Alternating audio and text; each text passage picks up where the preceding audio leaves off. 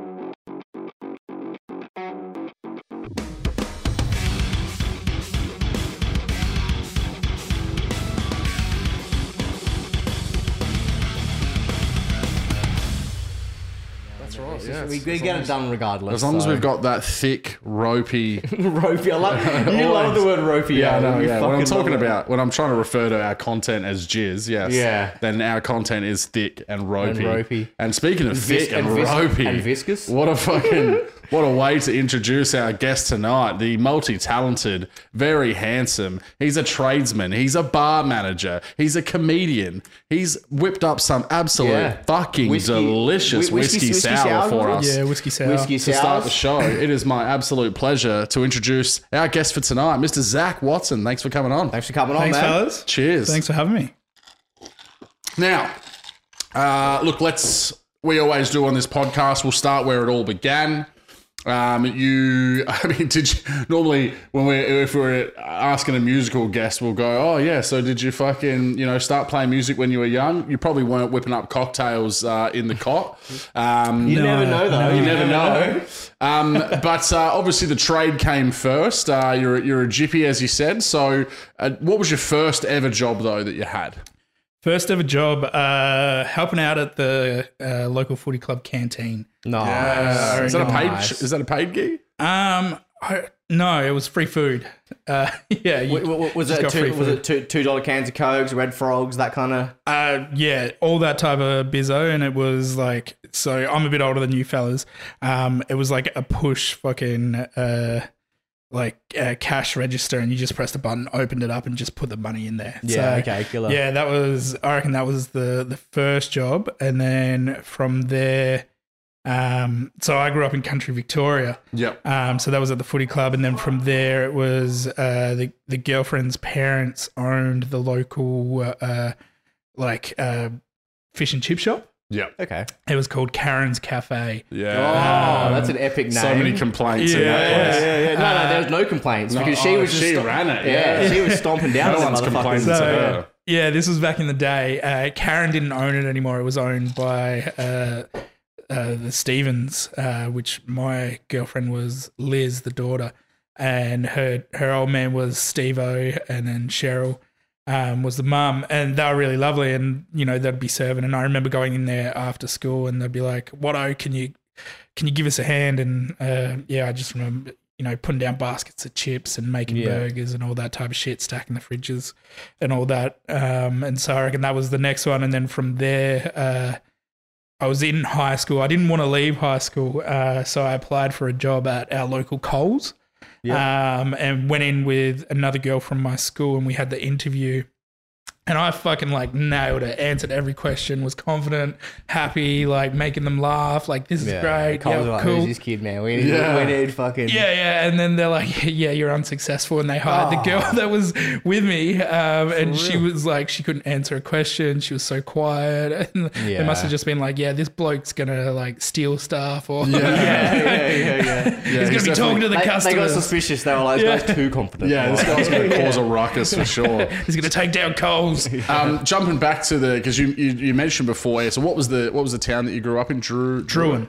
Drouin. Yeah, Now you mentioned that that's uh, home to a couple of uh, famous footy players. None more famous, I think, in the world. Well, in the world. In the world, boy, in the world of Australian well, women's well, football. in the world of Australia than uh, than Gary Ablett Senior. Um, was the footy club uh, that was that where they actually played as as youngsters as well? The one that you ended up working in the canteen for? or- no, no. So uh, I started out playing for a team the next town over with a lot of my mates that I went to school with.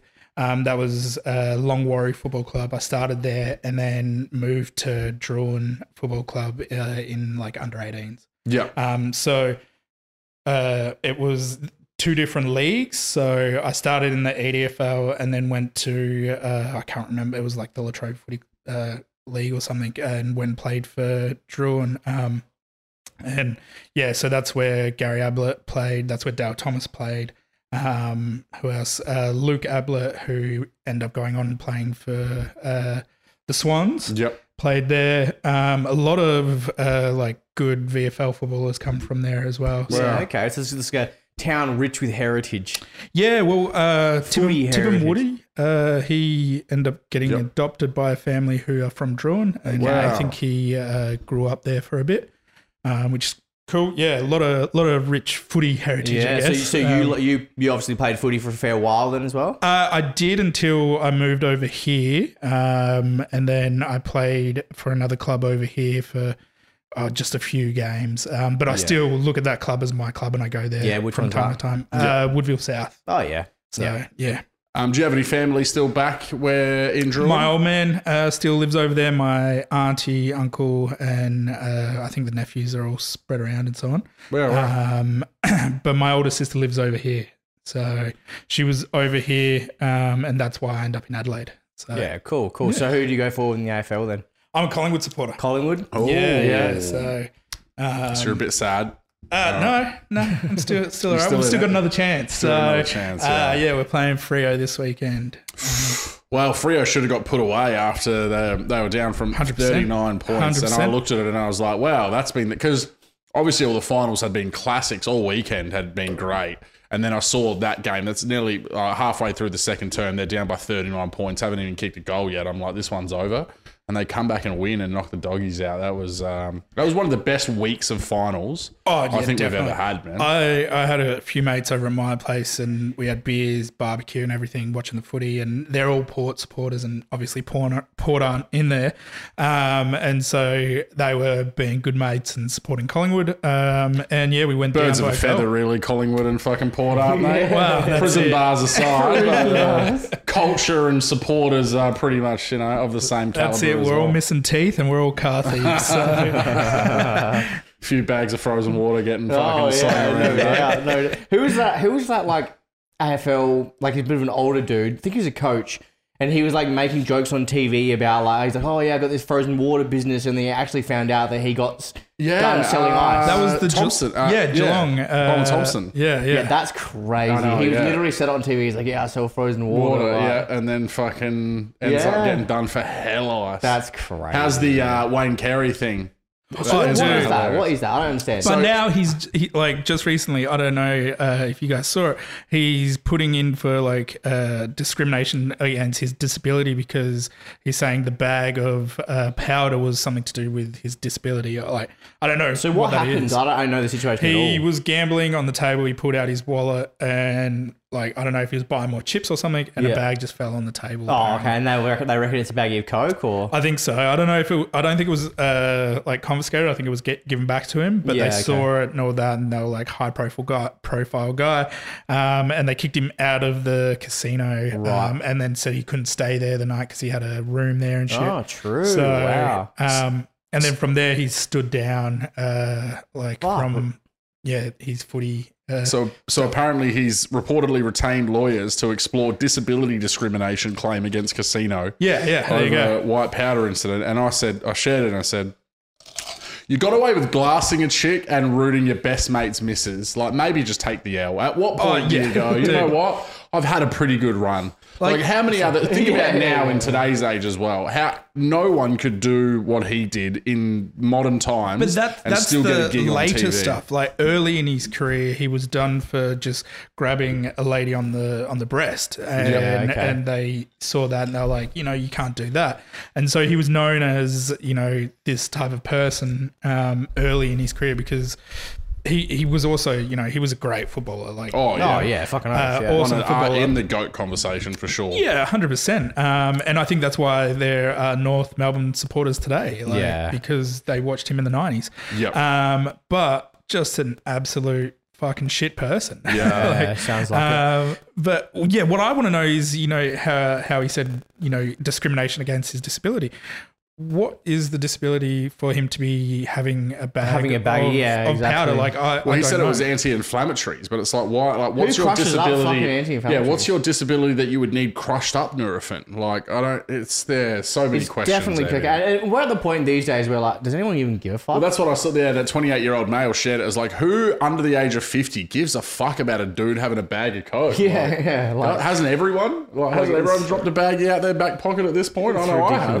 it's ridiculous. Ridiculous, eh? you know, it's just yeah, it's insane. I like- understand, like the the people are like, oh, you know, he's got to be representing a big good role model, and But he's too old. Like he's, you know, what I Yeah. mean, like he's too. And he's, he's a shit aged out of commentator. role model status. Like Yeah. he never was a role model. So if anyone's decided now that he's like commentating or like doing the after show kind of shit, that he's now a role model, and like it's just yeah, it doesn't make any sense. But man. that's It's the fucking- face that you know the uh, AFL want. You know they Yeah. want their uh, you know commentators, ambassadors to, course. to have that face. 100%, and- and so yeah, on. yeah, And yeah. So yeah, he shouldn't have a job anymore, and you know he shouldn't be allowed to do that. But fuck, look at uh, all the other fucking uh, commentators. They all go out on the piss and Yeah, you know yeah, play yeah. up. So But that's what I mean. That's the thing I don't understand. It's just like it's, it, it- you know, it's just that whole like illegality around it thing that makes it like, oh my god, it's so bad. But then you know, the shit that they get up to when they're drunk or whatever as well. It, you know, most of the time is probably more reprimandable or whatever. But because they're engaging in something deemed legal.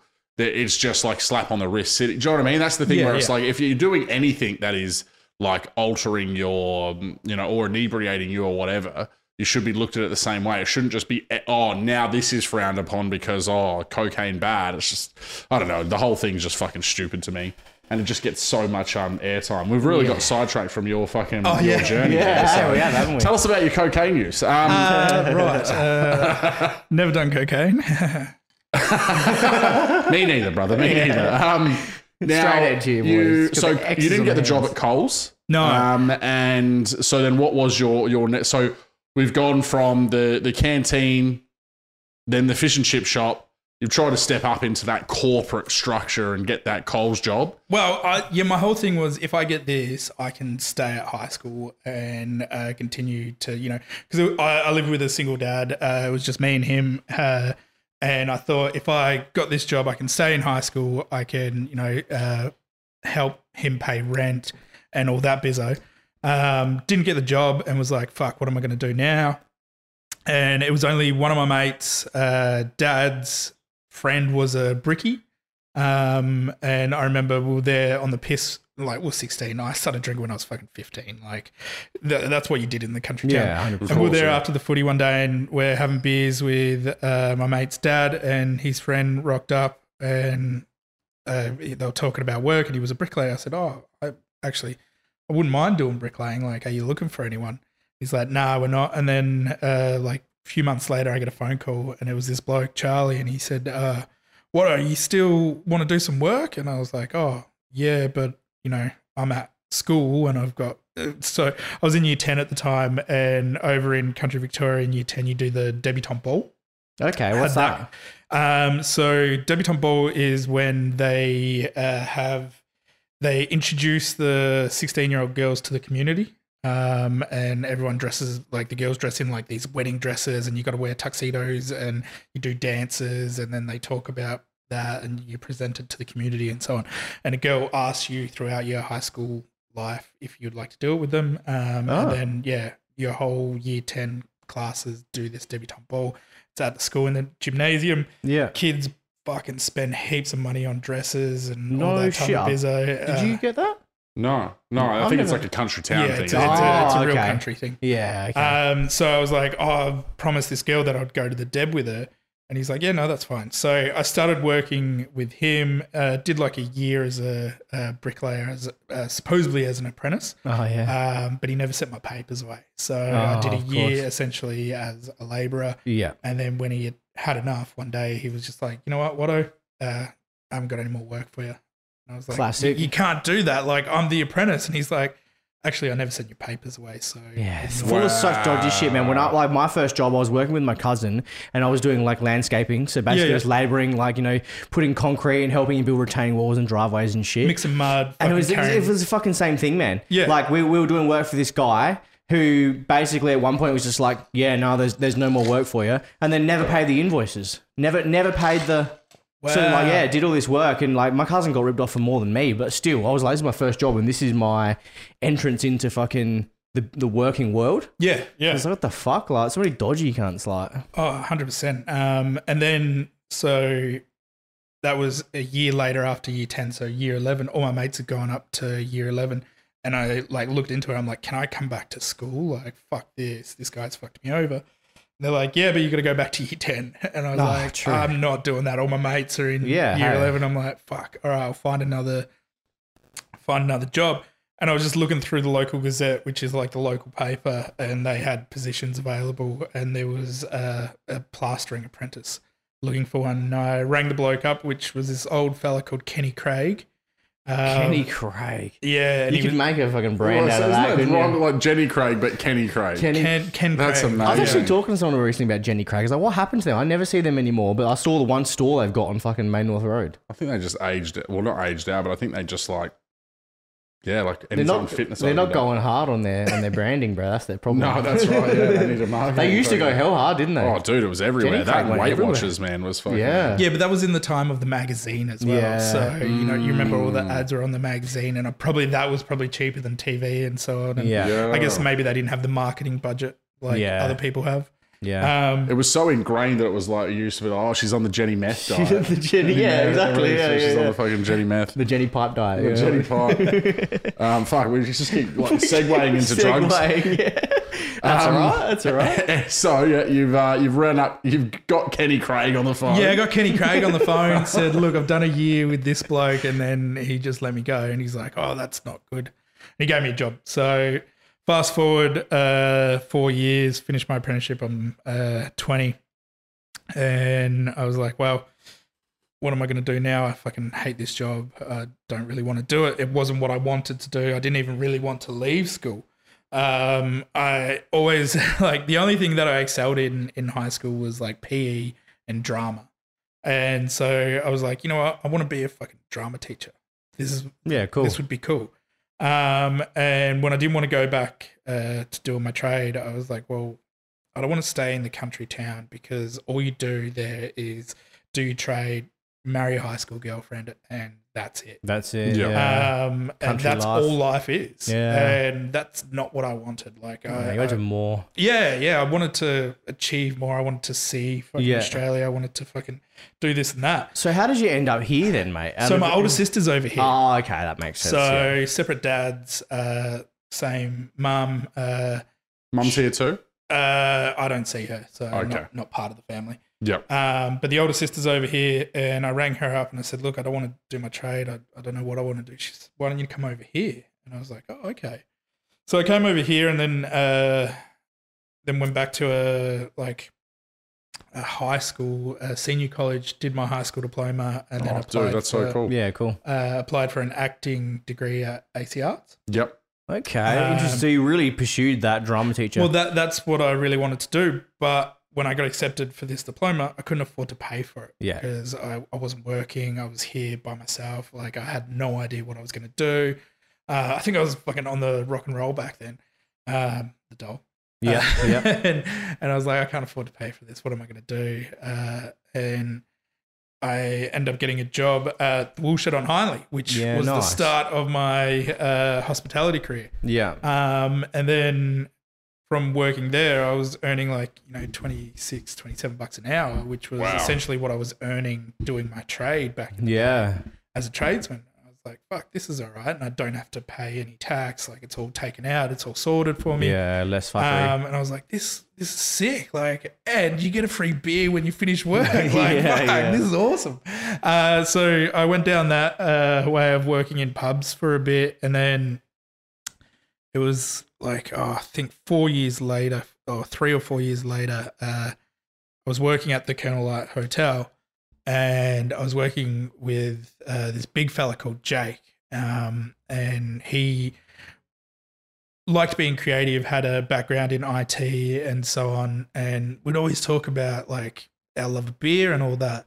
And out of that spawned this idea to make a, a YouTube channel. Yeah, cool. Okay. So we uh, made this show called Man versus Beer because back then Man versus uh, Wild, Man versus Food. Yeah. It was all Man versus. This is 2009, 2010. Yep. Yep. Uh, and so we kicked that off and we did uh, half hour long episodes. Um, and so it was essentially what you guys are doing now. It was that, But our whole concept was that uh, we'd do booze news, booze reviews, beer challenges, and Yeah, more. that's cool, man. That's cool. for our booze uh, review. We would drink a carton of beer every episode, Oh wow. and then give the review at the end of the episode. So we'd be absolutely shit faced. Yeah, no shit. And Video as well. yeah, video. Yeah, so okay. it's actually still on YouTube. Man Okay. versus Beer. I'm going. I didn't actually Yeah, know I'll- about that. I'll I'm check going it to check out, that out yeah. for So sure. uh, we had it on there, and we got picked up by Channel 44. So our first season was screened on Channel 44, um, which was cool. And then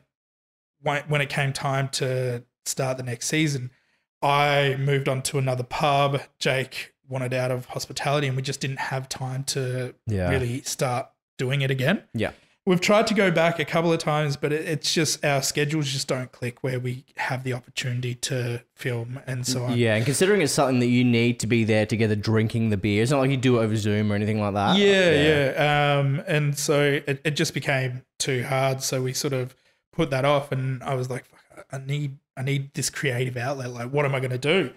And from a young age, I, I loved stand up comedy, and uh, I was like, I did some research and found out there was an open mic in uh, Adelaide, and I was like, you know what, I'm going to give this a go, and uh, that's when yeah, I started doing comedy. I think it was 2015. I think. Okay, so First yeah, did it. coming on ten years in the next couple of years, then. And Yeah, I th- think it was Yeah. around then. So comedy's obviously how we met, but it's interesting that we didn't meet at your job at Colonel Light because I Yeah, spent dude. a fucking ridiculous amount of time there, and I definitely like Yeah, I know that I saw you Oh yeah. many many times. It was just like again, you were the you were the worker, you were the person telling us off for Yeah, doing dude. things. So you know, That- it wasn't exactly the vibe of like yeah, let's hang yeah, out. let's hang out. Yeah. That balcony for me oh. was just all-time legendary status. Like I just, oh man, the amount of memories from that Black Yeah, Market it's- and it, look, the thing was as well, it was like genuinely felt dangerous up there. The floor was like It was, like, tilting. Yeah, it was Yeah, like yeah, because yeah. water would just pour every time it rained. Like it would get so waterlogged.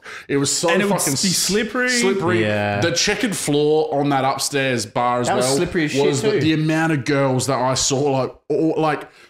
They would get ver- like they would get horizontal. Sorry, Yeah, like they yeah, would yeah. slip and they would like slip at such velocity that they would end up like horizontal before they hit the ground. Yeah. And oh, you saw a few baby giraffes, didn't you? man. You saw a Yeah. few baby giraffes. that's Yeah, it was great to see, you know. It was- Um, no. uh, yeah, dude, I was there. I was there for a, good while. It So did you work at Colonel Light Hotel or did you work for Black Market? No, Colonel Light. Yeah, So okay, yep, yep. I was a duty manager, and then when uh, they were in talks with uh, the Black Market crew to come over from, they were at uh, Shots, I think it was originally. no, no, the they uh, producers wasn't it? Oh, Uh, so and the when- producers. went Oh, to Psych, Psych, yeah, and then that's it went to the Underground, which was over. Oh the yes, road. of course, yeah. Yeah. Oh, um, night train. Night Train. And then that was shutting down or something, and they wanted a new place, and they came over and spoke to uh, the owner and so on. And I was a duty manager, and I liked that type of music and was into that sort of stuff. And the bloke uh, that was the big boss was like, "Well, do you want to run the nights?" And I was like, "Okay." So I essentially took over as uh, like operations manager, running the operations of the hotel Cool. on those nights. Yeah. Um, and that was, you know, that was great, but I was 24, 25 years old. And Yeah. like, you know, it was a big responsibility because, you know, the whole capacity of the venue was 650 people. And, you know, we had 350 people upstairs. Downstairs, Yeah. there was 150 plus, you know, you had 250 at the back or whatever. Yeah, exactly. Yeah. It was packed out most nights that I went. Oh on, yeah, though, lineups down Crazy. the Just road, fucking like dope. just crazy. Um, and capacity where you know you're struggling to walk through people. Yeah. You got to keep an eye on intoxicated patrons, all that type of shit. You know, I'm, I'm finding people throwing glasses off the balcony and throwing them out. There's fights, you know, all that type of business. And it was, yeah, it was a crazy time. And uh, after like, I think I did it for like two years, running every night there, and then on the odd occasion, I'd get a night off on a Friday, and I'd, al- I would always end up back there because Yeah, that was exactly. like, you know, uh, The place that was the We- fun. We've said a few times now, um, talking about black market specifically, about how just how special that really was, because for heavy music in general, it's not like you know HQ where we got like, like you know Red Square HQ, Dog and Duck, where you got all the EDM and stuff like that. There was no representation for heavy music really, Yeah, apart from obviously like the underground.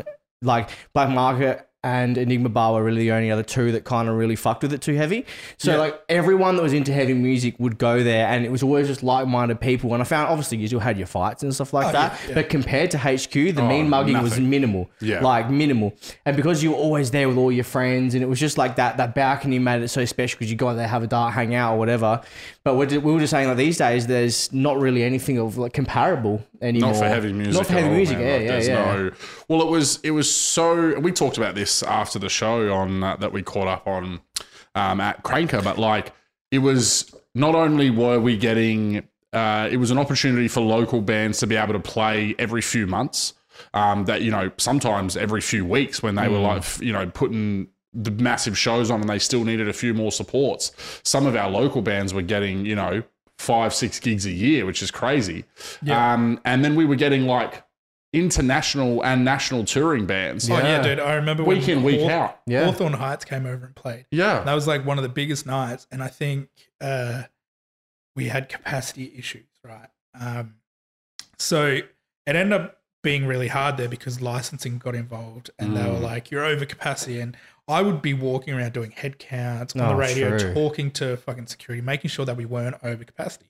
And we were never actually over capacity, but they'd go up and they'd look at the license and uh, they would be like, all right, well, the license states upstairs you're allowed to have 350 people, but it's not in designated area. It can, you know, there can be 200 people on that balcony and 100 people, uh, 150 people Yeah, inside. yeah. Like it didn't designate. Yeah. Um, and they got pissed off about that. They're like, no, this can't be right. And so Ah. it was middle of that show, I think just before they were going to go on or, or something.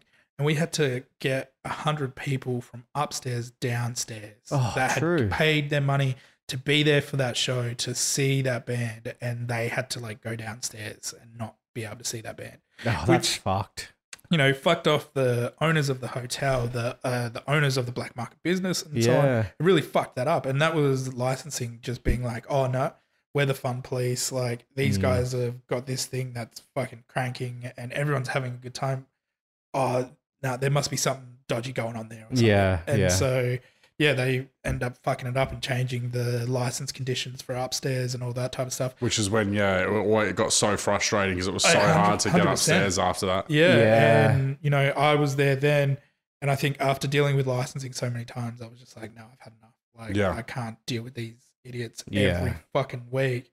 So I end up, yeah, uh, bailing and heading to another pub and working there, and then yeah, worked around at uh, a, few other different venues, and then finished my time. Uh, I end up finishing like last year, I think it was, uh, at the Howling Owl, which is Which is like, such a cool little venue, man. I've never actually been to a show there because I know they've got the, the the little room upstairs or whatever that they do a lot of comedy shows and and and like I think even other like random So, performances and stuff as well. There, Part of the Howling Owl next door was the Urban Couch Studio, which was Yeah. all uh, local South Australian art and so on. yeah, And then they had a gallery space upstairs, which they would put on ex- uh, exhibitions and so on.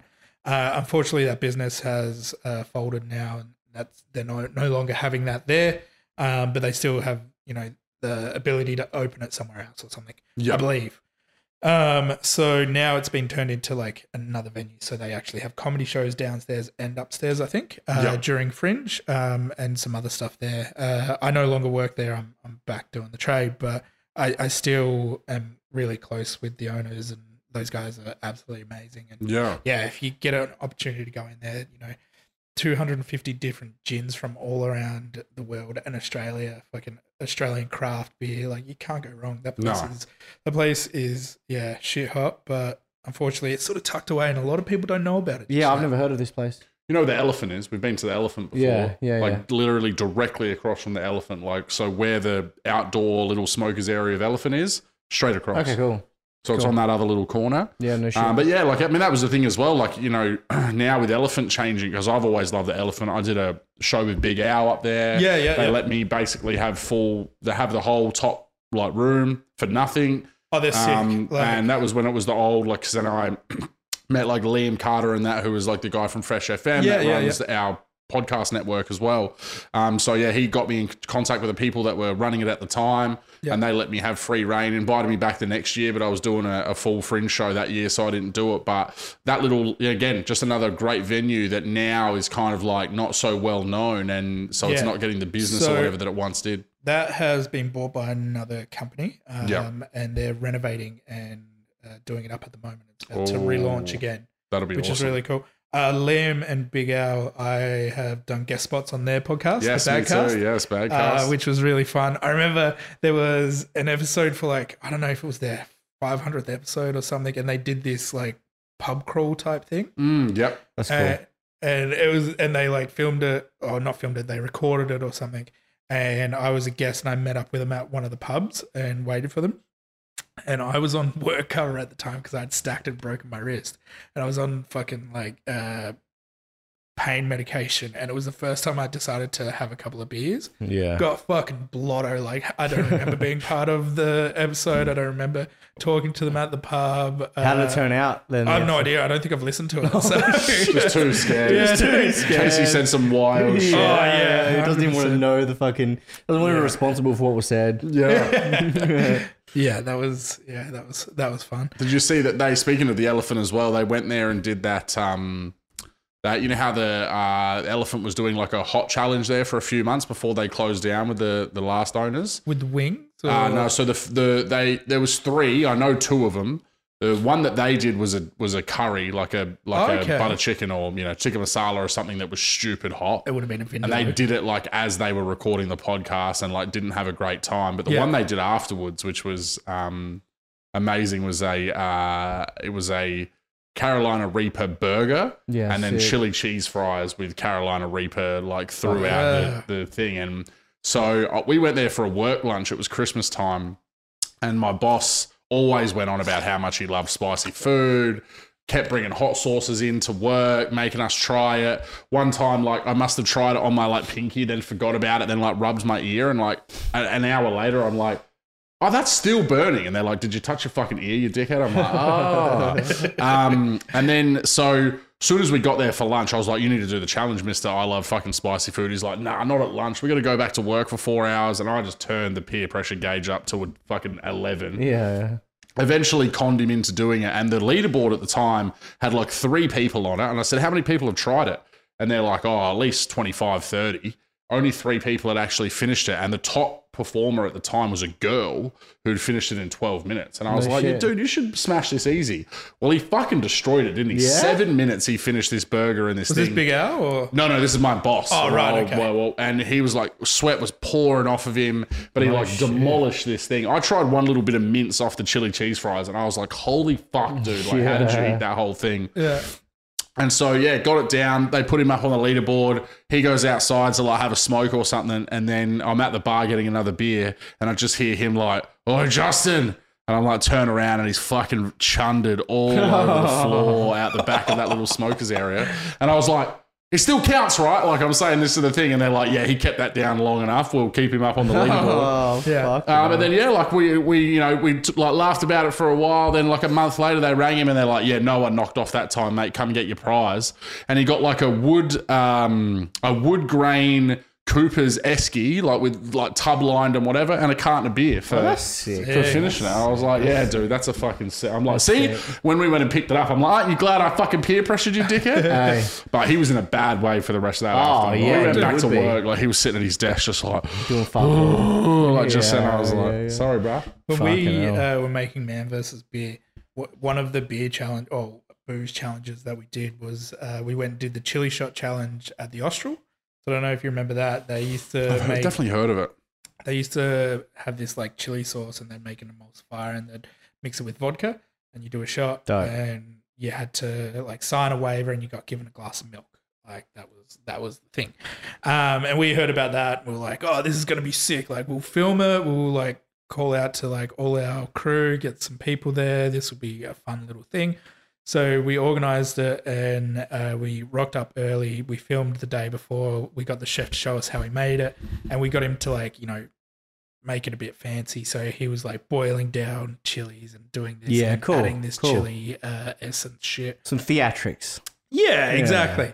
Um, and then uh, they left it up on the shelf. The next day we came in to film and we had to sign the waivers. And then the guy who was the manager at the time like poured the two shots and they were black, man. No Like, It was not fucking red, it was black. And I was like, this is not gonna be good. Like I, I'm like I I like chili, but I'm not a fucking mega like Yeah. chili man. And it was me and Jake. And Jake's seven foot tall, big fucking giant dude, loves beer, fucking just an awesome guy. And we had it, and then we're like sitting there. And before he had his, like, I went got his shot glass and got this like chili essence stuff and like rimmed his shot glass. Oh, Um, and made it even hotter. yeah, and rimmed his milk glass as well. So like, Oh, yeah. it was a bit of a stitch up and like I filmed myself doing it and then we added it into the episode to make it funnier. Um, little did I know that the manager of the uh, Austral did that to my glass of milk as well. Oh. And so I like didn't drink any of the milk and then had like a little bit. And Jake was like, had his shot. He was like sitting there and he's like, oh, yeah, it's not too bad. Like, actually, it's not bad at all. And then he has some of his milk and then he's like, oh, actually, it comes back. and so that got him really bad. And then he started vomiting into a bucket. Oh, true. And then I like couldn't vomit because I didn't eat anything all day, and it just like st- stuck to my guts. Yeah. and I was on the ground and like tears. I was in so much pain. Yeah, full good. chili stomach. It was not good. It came out in my piss. Like I went and had Oh. a piss, and I was Oh, like, yeah. "Oh my god, what is going on?" Um, then I went home and I passed out, and I like slept for like eight hours, and I woke up, drank water, and my taste buds thought it was cordial. Like I'd burnt my taste buds. Everything was fucked. Real. Uh, From fast one forward, shot. yeah. Fast forward like three or four years later, I end up working at the Austral with all the managers that did that and stitched that up. And they're like, oh, yeah. So instead of like that chili stuff, I sat there for 15 minutes with the chili essence, just putting it in the bottle. So it was even hotter than what you thought it Oh, was going no to be. shit. I was like, oh, what fuck you. I'm like, do you, fuck? and he's like, we still have that bottle, but we don't let anyone ever fucking try it. Oh, true. Like, dude, you could have killed me. Yeah, Like, he I could have proper fucking died. stitched Literally Yeah, like man. ripped my fucking stomach in half. Yeah. Well, speaking of shots, boys, should we have a break and have, Yeah, a, have a I've- few more beverages? I think we absolutely fuck. We haven't had a break on the pod for a while, but It's. I think I reckon the last time we had a break would have been uh, below episode ten. yeah, before before, Before, the well before, video. video. Well before video. Well, let's So, uh, let's, come let's- back a little bit sideways, shall it. When we? we get back, I want to talk a bit, a little bit more about your comedy. Yeah, yeah. Uh, talk about that, and then we'll get into then- the questions. suggestions, and also want to talk about what music you're into. yeah, So, see? No worries. let's do it. We'll be right back. Chestnuts. One of those working chestnuts, and uh, we are back. We're back. We're back from break. We're now Back talk us Zach. Talk us through what we've got here. There's my an man. orange peel in this, my man. There is, there is. So uh, I expressed the orange over the top. So you got the oils around the glass, uh, rimmed the glass and dropped it in. It's just a old uh, whiskey old fashioned. So bourbon whiskey. Uh, normally you'll use uh, like some sugar syrup or some brown sugar. Mix that down with a little bit of bitters, uh, and then just stir it over ice. Express some orange over the top, and you're good to go. I've never had either of these two. Nah, drinks, neither have I. I'm fucking, and now I'm like, I'm more educated and cultured. I'm gonna go in. I'm gonna go into a bar one time and be like, Whiskey "I sour is tough. fucking whiskey sour." Whiskey sour's tough. Yeah. Is there like, is it something that most places like that have a man, obviously not of your talent, but like of moderate talent? I should be able to go fucking whiskey sour Well, and whiskey able to make it. sour and old fashioned, they're classics. So Yeah. they're Yeah. classic cocktails, which everyone as a bartender Should know how to Has do. know. should yeah. know how to do. I'm gonna Um, be so cultured. No, no more West Ends and No fucking things for me. I'm going in. I'll have a whiskey sour, thanks. Well, like I had um, a cocktail at that Erado Teppanyaki um, place that was like almost like it felt like it was almost milky in a certain way. It was like pineapple and Malibu. pina colada. And, uh, no, it wasn't a pina colada though. It was something else. I can't remember what it was called. If it comes, if I remember, I'll fucking blurt it out. But like, yeah, yeah. oh, I can't, it was almost like a trifle, but it was alcohol. It was right, okay. like it wasn't thick at all, but it tasted like what a trifle tastes like, but with a bit of pineapple and like an alcohol. Was it a splice? Oh, I don't know. Yeah, it might have had splice in the name. Yeah. yeah. it sounds might have very had- the splicey. splice used to be, uh, was it Malibu, Midori, um, and like pineapple juice. Mhm. Oh, maybe it was. Maybe it was. A little bit of pineapple That's my missus' favourite. a She little loves bit a of, fucking sorry, splice. uh, Yeah. coconut cream. Oh yeah, it had coconut water in it as well. Yeah, yeah. Maybe it, maybe it was a fucking Got a splice. bit, got a bit of spicy The action. Japanese splice. It was fucking dope. Like, We were sitting there going like, we need more of these motherfuckers. like, yeah.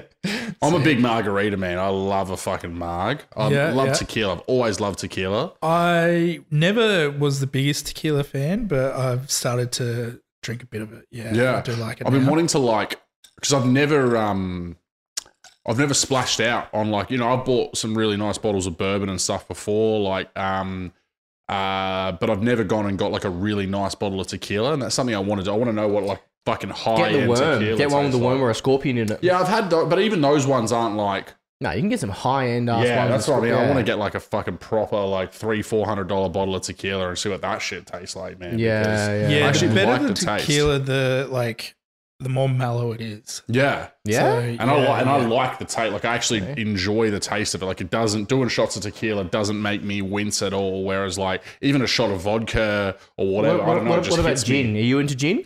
Yeah. I'm Yeah. getting into gin now, man. My I've sister been- made her own her own gin for Father's Day. yeah, for my dad. Yeah, Yeah, she was made it. She infused it with chili because she works at a, a, a winery and they Yeah, make yeah, they cool. make wine and gin.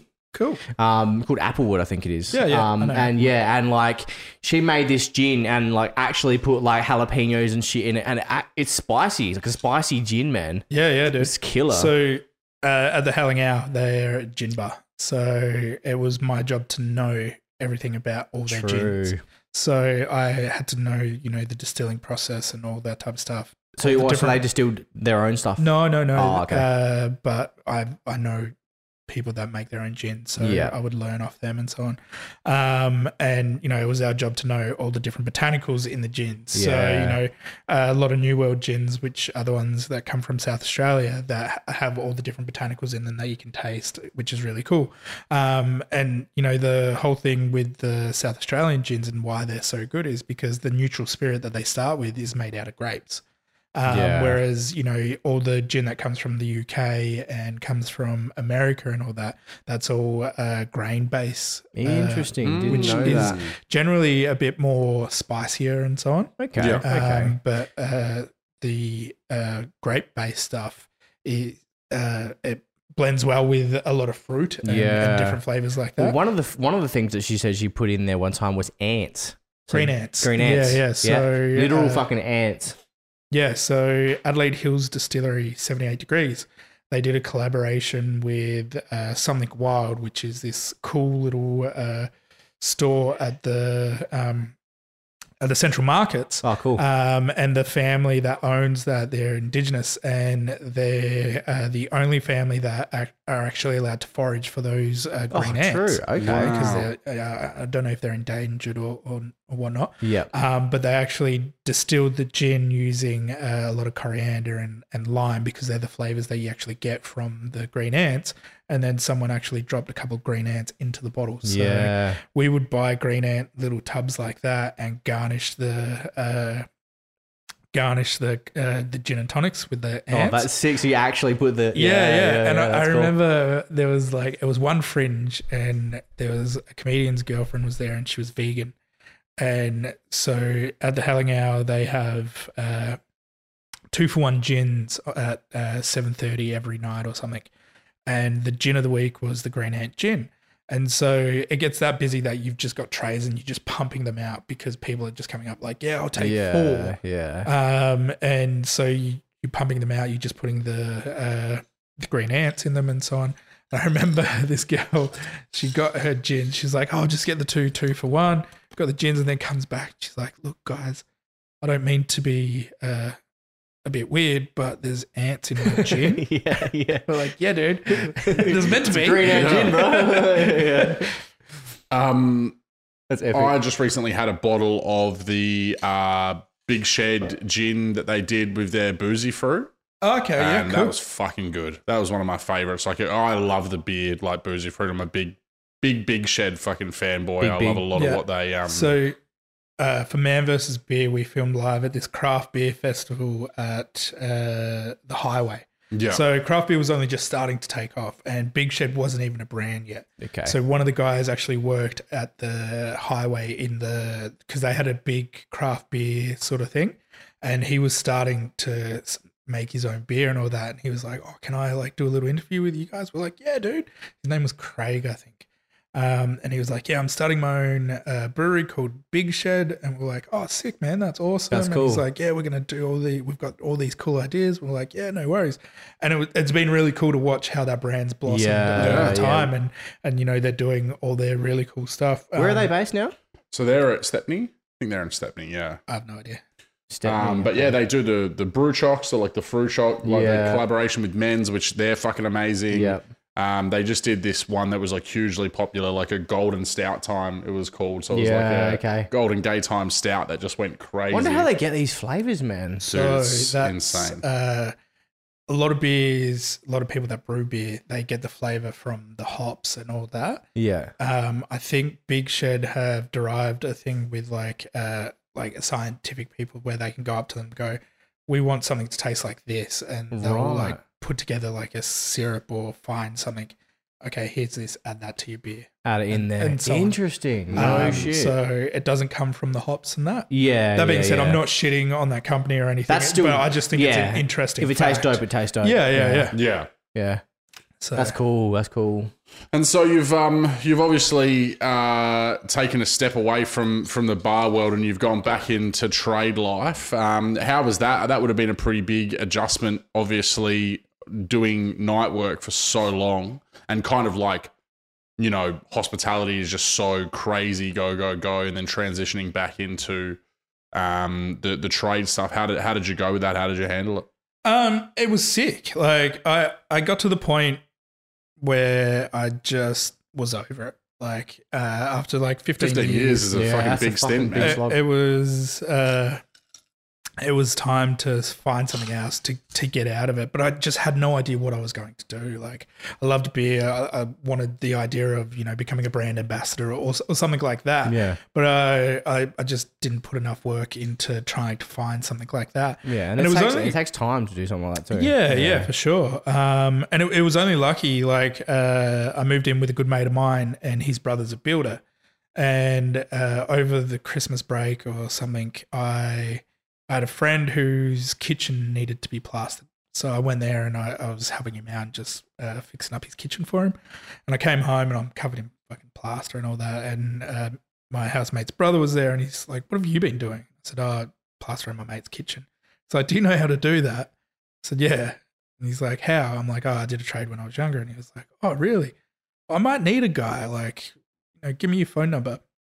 He rang me like two days later. It was like two days before Christmas. It was like, No, I need you for the next two days. Oh. I'm like, uh, like, okay. So yeah. did the next two days um, plastering a pub out in uh, in Port Adelaide, and was just like, okay, well, those two days are done.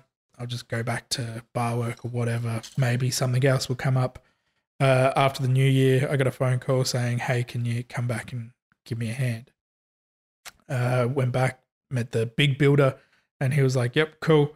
And I ended up plastering the whole like pub and doing it all myself. Yeah, no shit. Um, How long did that for take? the next like two and a half months Yeah, wow. Yeah. of just day in day out. Which pub was that that they've redone? Uh, that was the Peninsula, Okay, yep, so in Taperoo. yep. oh, okay. Um, so I ended up doing that, and then from there it just sort of escalated. And every job that this builder got, he was, he would give me a call, and I could go do that. And then uh, my housemate's brother would call me, be like, "Oh, I've got this little job," and then you know his mates were different tradies, and they'd be like, "Oh, you don't know a flusher, do you?" And then I'd get a phone call, and I'd go do that. yeah. Okay, so yeah. it just kind of, uh, you know, uh, snowballed from word of there. mouth, mate. It's the most powerful. So are you just are you kind of like subbing then? You're not Yeah, working yeah. just under one thing. You're just like basically subbing out Yeah, yourself so that you can have a bit of a break in between. yeah, shit? exactly, exactly. Yeah, So, that's awesome, man. Um, so I can you know go and do a job and then take some time off and so on. and that's what you didn't. That's the big thing that you don't get in hospitality. No, I, I never had a holiday. Like Yeah. I mean, it, it was good when I was working in bigger pubs and so on. Uh, you'd be put onto a full time basis and you would get that annual leave and so on, which you were told to use up and Mm. and that which was which was good. But then when you start to manage small family owned bars and so on, you don't get put onto a f- uh, full time basis there. Nah. Like it, it's much harder, and you don't Yeah. get time off. You've got to work every fucking weekend and, Yeah. and that. Um, and that's what what I've loved from going back to my trade is you know. Uh, the transition from going from working nights to working, you know, seven till four p.m. and then going home, sleep, like having a couple of beers, eating dinner, going straight to bed, getting up, going and doing it again, but then knowing that you've got fucking uh, Saturday, Sunday off. Yeah. it's like this is sick. Has Actually, it, has it been better for your like lifestyle and stuff as well in 100%. terms of being surrounded by that, you know, hospitality life and you know, Oh, for knock sure, off man. drinks and all of that kind of shit. Whereas like now, I mean, you as you said before, you you might go get the wild turkey can on the way home, but then you go have a feed and you're so dead from the work that you just end up passing out. So that you kind of felt like you've been taking better care of yourself since you switched as well. Definitely, definitely. Um, there was times working in the bars where, you know, uh, to get through the shift, I'd be drinking. Yeah. Like it got to that point where No I shit. hated it. Like I didn't want to be there, and it was my job to, you know, talk to customers, and I was just like, I don't want to talk to customers. And and it just, you know, it got so hard, and and I was just so lucky that the people that I worked for still gave me the opportunity to be there and didn't just go, oh, this guy doesn't want to be here. See you later Mm. um, these guys really gave me the opportunity to continue going and, and they'd sit down and be like, so what's going on? And I'd be like, yep, yeah, no, you're right. I need to fucking pull my head in and so on. Um, but the, when the opportunity came to move on, uh, they were so great. They were like, you can come back anytime. If Yeah, you need good, work man. on weekends, just do it. And now, like to this day, like I call them once a week just to see how they're going. Yeah, like, cool. oh, if has someone punched a hole in a wall, I'll come fix it for you. Like, yeah, you yeah, know? yeah, yeah, yeah. Um, yeah, That's cool that you've got that lucky. relationship with him. Yeah, Right. yeah. So Because it'll definitely come full circle. There'll come a time where you're like, you know what, I just want to do a couple of weekends through Fringe or whatever it may Yeah. be. Like, Oh, it has. you know, where you're like, Yeah. I'm just going to go back and like, and then really enjoy it because you get the best of well, like the the you know the best of what it was doing it. Because obviously, there's a reason you did it for so long, right? There was obviously good times throughout yeah. that. But it just gets so overbearing, and so when you don't get that time to yourself and that break and whatever, so to go back and be like, yeah, I'm going to do these three weekends or whatever, and have the fucking time of your life because you love making drinks, as we fucking you know, Yeah, yeah. and doing that kind of stuff, but it's just not sustainable as a job for the rest of your fucking life. no, man. Like, yeah. it's and, not- and it's as you get older as well. Like, I mean, from the age of uh, 20 to, you know, uh, 35, like I'm pumping out drinks. Yeah. Yeah, yeah, And, yeah. and I loved it. Like, it for the first fucking uh, 10 to 12 years, it was the best time of my life. Like, How many Yeah. drinks do you reckon you made in your life? oh, fucking no idea. No idea. Give it, give it, a, give it a stab. Give it a number. I could not. Yeah, I yeah. could not. Really? Like, I probably would, a meal. Meal? Yeah. Oh, dude, I could not Million even think drinks. it. There was times where Fuck you know hell. you're pumping out, you know, vodka raspberries, and Yeah. you're just like, you know, holding the bottle, and it's just like boom, boom, boom, boom, boom, boom, boom, boom, boom, boom, boom, boom, boom, boom. There you go. That's fucking 150 bucks. Yep, cool. You know, Yeah, yeah. it's yeah. that busy. Uh, so, and I've worked in a lot of busy, busy venues. Yeah, Like, that's cool, man. Well, the, the fact that these people have gone like, hey, if you want to come back, and like he just said, then with uh, if you wanted to put on a fringe show, you'd work you know Monday to Friday doing shows, and then on the weekend you're like, oh, you know what? Now I just feel like going and doing a you know a few extra shifts. That's Yeah. that's that's heaps cool. That's heaps Um, cool. the first uh so 2020 was the was it two- 2021 2021 i did a split bill in gluttony uh, called who killed santa with uh, Clay and Jane. clay and gene um, and i was doing my trade then so i was working every Oh, day Yeah, that's hardcore. and then doing my show at 10:30 at night. Yeah. And so that was that was hard. Um, but I was like, I'm still new back to the trade. I've got to impress the builders. I've got to Mm. fucking make the make the effort um, to get it done. And so that was hard. And then that from there, that's when I took a break. yeah, And then I was like, I can't do comedy while I'm trying to get this up and rolling. Yeah. yeah. So I took I took a year break. Uh, yeah, so so let, let's let's dig a bit deeper into the into the comedy. So you're saying you've been doing it for eight or so years now. Um, For a little while, yeah, yeah. yeah, yeah. So what really kind of kicked that off for you? What really inspired you to go like, all right, you know what, I want to try and make something of this? Is it the pure passion for making people laugh, or Um, I think it's the pure passion for uh, just I, I do actually like people. yeah, Uh, I like to make people laugh. I you know I like to have people over to my house and cook for them. I I just like to make people happy. Yeah. And I think that's what I loved with hospitality as well. Like uh, the aspect of you know people are there and they're having a good time and you know all that. Um, with the hospitality industry, you don't get the the rewards of doing a comedy show and, and so on. Mm. Whereas you know you make someone a good drink, they forget about it. Um, you do a good show, people hang around afterwards, buy you beer, and Exactly, "Fuck, yeah. that was great. And they come Um, back to you next one too. Yeah, yeah. Um, Hey, I even bombed fucking, and someone bought me a beer. Some bloke was like, "Nah, you're all right, Mate, mate. that was fucking you're sympathy. young. you're young. Keep at it." So I got bought a beer for fucking bombing on Friday night. You've been doing comedy for fucking X amount of years, and, you, years, and, and, dude. and you got the you're young, keep at it, son. Yeah, I know. And I was like, dude, I'm old as shit. dude. Didn't you hear me? Clearly you weren't listening. Half my jokes were about being old.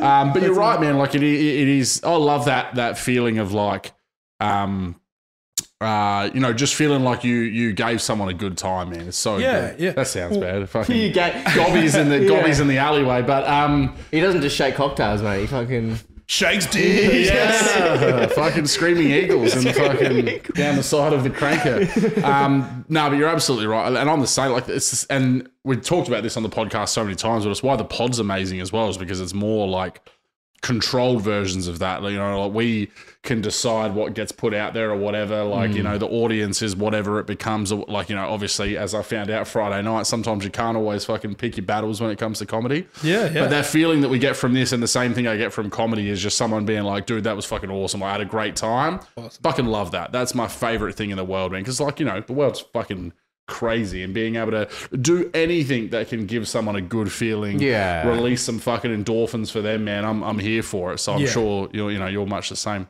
Hundred percent. But uh, after having a year off, I'm enjoying the writing process again. Yeah. like, uh, I, I guess maybe I was burnt out because it, it got to the point where I was working in bars and I was gigging three to four times a week. I was helping, uh, you know, uh, sound check at the open mic on Mondays, and then yeah. I'd run giggles on Wednesdays and sound, uh, you know, do the do the sound tech work there. It's just or- overstimulation, mate. yeah, and Yeah. and and then, but because I was working in bars, I would you know have those nights I'd work during the day, then I'd go do that, then I'd get pissed afterwards, then I'd wake up, then I'd go to work at three p.m., then I'd work through till three a.m. or two or one in the morning, and then I'd get drunk, and then I'd go home, and I'd do the same thing, and it was this constant cycle, and like you know, uh, my mental health like got really bad at the end of uh, you know working in bars because I was just on this constant cycle of Groundhog Day of doing the same thing, same Yeah. thing, same thing. Where and what what in that cycle? Where's the inspiration for new material Exactly. coming from? Because like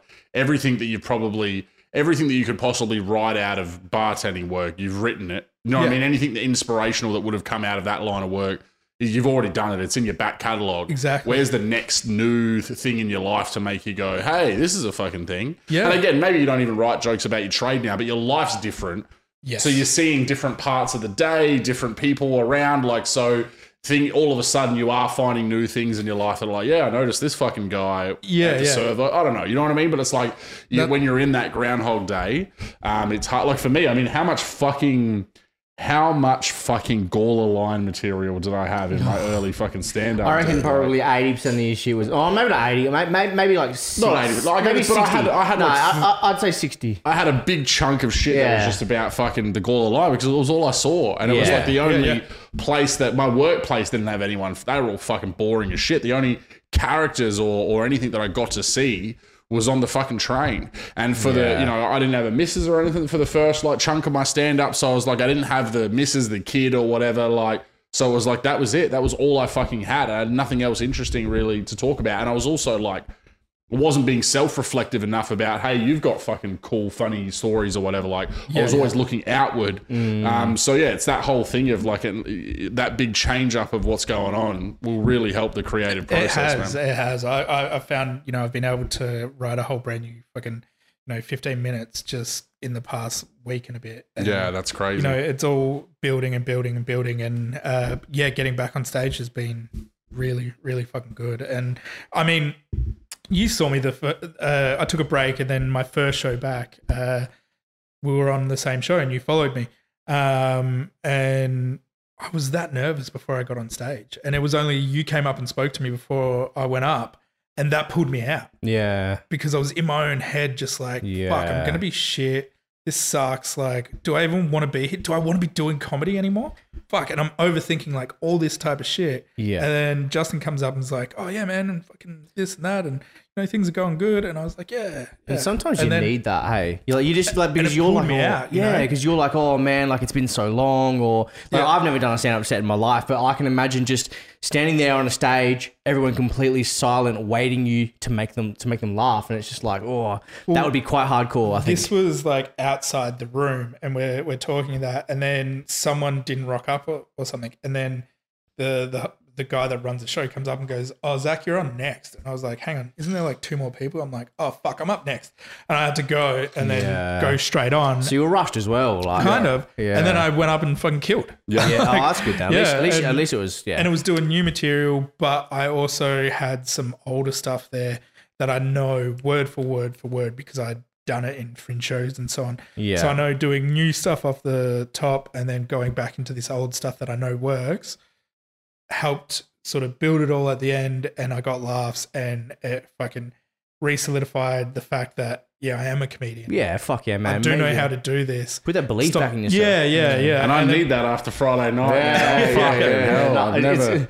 well, proper like, bomb. well, uh, like it'd be interesting to see, like, uh, in the Sharks gig coming up, because I want, just wanted to kind of dive more into about like what you actually write about, because I've never seen you before. So, Okay, what, cool. what are you, what kind of comedy style are you, are you about? Obviously, we'll see it in a couple of weeks, but Yeah. Um Get I- your tickets now if this comes out before next yeah, Saturday we'll make, night. yeah, we'll make it come out. Event before. finder. Yeah. Fucking get on there. Get down to the Salisbury Sharks. We'll do this this weekend. We'll put this okay. out this weekend. Fuck so. yeah. Uh, so I do a lot of observational stuff, but Cool. I do uh, I do I do very self-deprecating comedy. Yeah, cool, cool. So I don't really take the piss out of anyone else. I take the piss out of myself Yeah, and turn it around to make it funny. yeah. yeah. I mean, the stuff that I'm writing about at the moment is uh, it's a little obscure. There's there's different stuff. I'm trying to. So when you first start doing comedy in Adelaide, uh, you're only given five minute sets. Yeah. and, and the long form of comedy isn't that funny in a five minute set. If you're telling Mm. a joke that goes for five minutes, you need to have beats in there. You need to have punchlines, Yeah. punchlines, and so on. You're doing a set, you end up doing uh, five jokes that go for a minute, and there's a punchline in all of them. There's a you know set up punchline, set up punchline, set up punchline. And that and that's how it should be on a five minute set. I remember I went to one of the shows he performed at, and there was another dude, I can't remember his name, dude who went up there, and one of the jokes I swear probably spanned like three quarters, if not even more, of his set. Yeah, and then we were like, oh, the punchline at the end is going to be hilarious. Like it has to be because he wasn't peppering in little funny bits in between. Yeah, and then at the end of it, it was one of them jokes where it was just like dumb, dumb funny, and we were just like, oh, Yeah. No payoff. For yeah, no four- payoff for all the line. Four and a half minutes of work Like- to like for Yeah. that a level of payoff. And then you it is. compare that to like um like the prime example of like my favorite of like a storytelling would be a Bert Kreischer's machine story, Yeah, where yeah, it's yeah. like you know at the end he's got that big kind of reveal, but he's peppering through funny bits Yeah, in yeah. between. So I imagine doing that in a five minute set would be quite difficult. Yeah, it It is. is. Yeah. Um, Callbacks are almost non-existent in a five-minute set because it's like there's not enough time to like take people on a journey so that they can forget what you said. So Yeah. that when it comes back around, it's like, "Oh, that's surprising. funny." Whereas Yeah, like yeah, doing the longer form sets, which I'm doing through this road show, and I fucked up my set on Friday, but I've actually got a couple of really good callbacks in there. I forgot them at yeah, the time. yeah, yeah. Um, but like that's and but it's just not something that I've ever really had to work on because most of the time I've been doing you know five or ten and even ten it's hard to like really take it you know people on a journey but fifteen and twenty you start to be able oh to yeah, you know work fifteen's a on that decent skill. time. Yeah, man. Hmm. Yeah, 15s. Especially going from like doing a lot of five tens and then doing 15 or 20. It feels like 30 minutes to Oh, start yeah. with. Like Oh, it yeah, feels like such a longer time up there. Well, I know like most of the sets that I played when I was like performing back in the day, and like they were only 15, 20 minute sets. But when you're on stage, even like, you know, comedy would probably even more so. But you, but time, the whole time dilation is all fucking out of whack. You don't know how long you're up there. Especially for, when you go on shit, dude. It Yeah. feels like Oh, I- yeah. I thought on Friday night, I thought I'd been up there for four and a half hours. And I'd done like eight minutes and fucking bailed You're like, out. "Fuck. I'm Like, done with was- this, man, yeah. I'm so like, I'm so glad I've got a really good fucking bomb Yeah, story because I didn't yeah. really have You can't be like- fucking perfect forever. Well, I remember I always talk about this. My first ever show that I did, and uh, like I had like 50 people turn up to Old Rhino, like it was a fucking pandemonium, and I did okay. And everyone's coming up to me afterwards, and they're like, "Oh, yeah, that was that was all right." And I'm like, "Why are you saying it like that?" They're like, "We came here to watch you fucking bomb, not." Kind of do stand up. Like, that's not what we were here Yeah, for. We yeah, thought this yeah, was yeah. going to be an absolute fucking shit show and you got up there and like told jokes. It's not fucking what? hell, dude. This is like like- that's shit. Well, not Yeah. boring. Like, yeah, this is shit. I was just, I always like remember. I was like, everyone was always talking about having that big fucking bomb where they just ate shit, and and I, I had not had it until fucking five nights ago. Five so nights ago. Have you had any have you had a really big bomb? Uh, yeah, hundred percent. But I can't remember them because I always get drunk. yeah, you just I like just forget them away. like, yeah. Nah, um, ah. See, I've done so many shit gigs where there's been like two people there and you're just Yeah. bombing the whole time. And I I say shit gigs, not shit run or anything like that. It's No, just, just- unfortunately the crowd wasn't there. Yeah, And yeah. it's hard. But sometimes, you know, even those small gigs are not too bad when you can pull the crowd, like those three people, you're performing just for them, and you've got to give off everything you've got just for them, and you pull them in and you get them laughing. yeah. That's better than fuck yeah. you know, as long as there's that. But I can't remember like like I, I've bombed heaps, like hundred percent. I I Monday just gone, I did this new I did two new bits and we're talking about long form. And I did one bit which was kind of punchy. It's this bit about sharks that I'm doing at the moment. Uh, which is obscure and a bit weird, and the punchline at the end works, which is fun. Um, and then there's this other bit which I've got about uh, fire twirling. And I have this whole bit about uh, I went to a fire twirling festival and uh, there was this guy there called Jax and it's spelled J A X X X. And I'm like, fuck yeah, this guy can't spell. It's going to be great. Um, and it's describing people and it's describing what's going on. And then uh, he sets himself on fire and it's all that Yeah. Okay. and yeah. and it, it's it's going to be a great bit. Um, but at the moment, it it doesn't work in a five minute. Yeah, of course. it's yeah, it sounds like be- something needs a bit of a. It's, it's going to yeah. be great for 15 to 20 minutes and it's going to like if i do a 15 20 minute set i'll have a you know a joke to start with and then i'll do that for 10 to you know 12 minutes and then i'll close on another joke or whatever um but it's it's a long form bit Yeah. um yeah. it's hard to work all that out when you're doing small bits of course. small, yeah. small yeah. shows. You're trying to refine what you got. Yeah. Yeah, I always wanted to be that storyteller, that uh, that person that tells those long form stories, but haven't been able to do that with the short uh, spots. Luckily, I, I've done some solo shows where I've, I've gotten to do an hour worth of comedy and being able to tell longer stories. Yeah, and that would be cool. An Um, hour. Wow. That's a fuck. Have you done an hour show? No, That's a fucking no, big half show. an is my longest I've ever done. that's a big I- show. I, I still don't. I've been doing comedy for ten years. I still probably only have fucking an hour and a half worth of material total. Like, Really? I've And like, never so, and forty percent of it will be about Gore about line. Gordon Line. Yeah, dude. Fuck. Um, I I really enjoy the like the chance of writing a show. Yeah. because you write a show and I, I, I honestly think don't do a brand new show every year. Like I did Yeah. two two uh, solo shows in a row. The first one was fucking great. The second one wasn't as good because I didn't have the same amount of time to build material. Yeah. Um, and I I think I just rushed it. But I wanted to follow up from the year before, which I thought was fantastic. I'd sold out shows and so on. It was a great show. Um, but the concept of writing a show and the aspect of having like ebbs and flows to go through there and having, you know, start, do 10 minutes off the top of just killer material just so you get them up there and then allow it to dip and, you know, really embrace the silences and talk to the crowd and bring the crowd into it and then bring it back up again and then finish Yeah. really high and being able to do, do that and and build a scene before the show starts have a song that really fucking shows who you are or something and then end the show with a song that ties into the show somehow you know Yeah. building a show like that is fucking cool man Yeah. Like, Fuck yeah. that dude. is yeah that's one of my favorite things about comedy is the the the fact that you can tell a story throughout a show and have have a meaning at the end. I mean, Yeah. it, it sounds weird, but I did a show called The Zatula, which was like my first ever solo show, and I had like three years of material which I'd been working on, and I got got it all into this one hour show and told this story about and or the show it was called The Zatula. It was all about my uh, being single and my dating experience and all that and how where I come from, coming from Drouin, you know, you're meant to live that life of dating your high school sweetheart, getting married.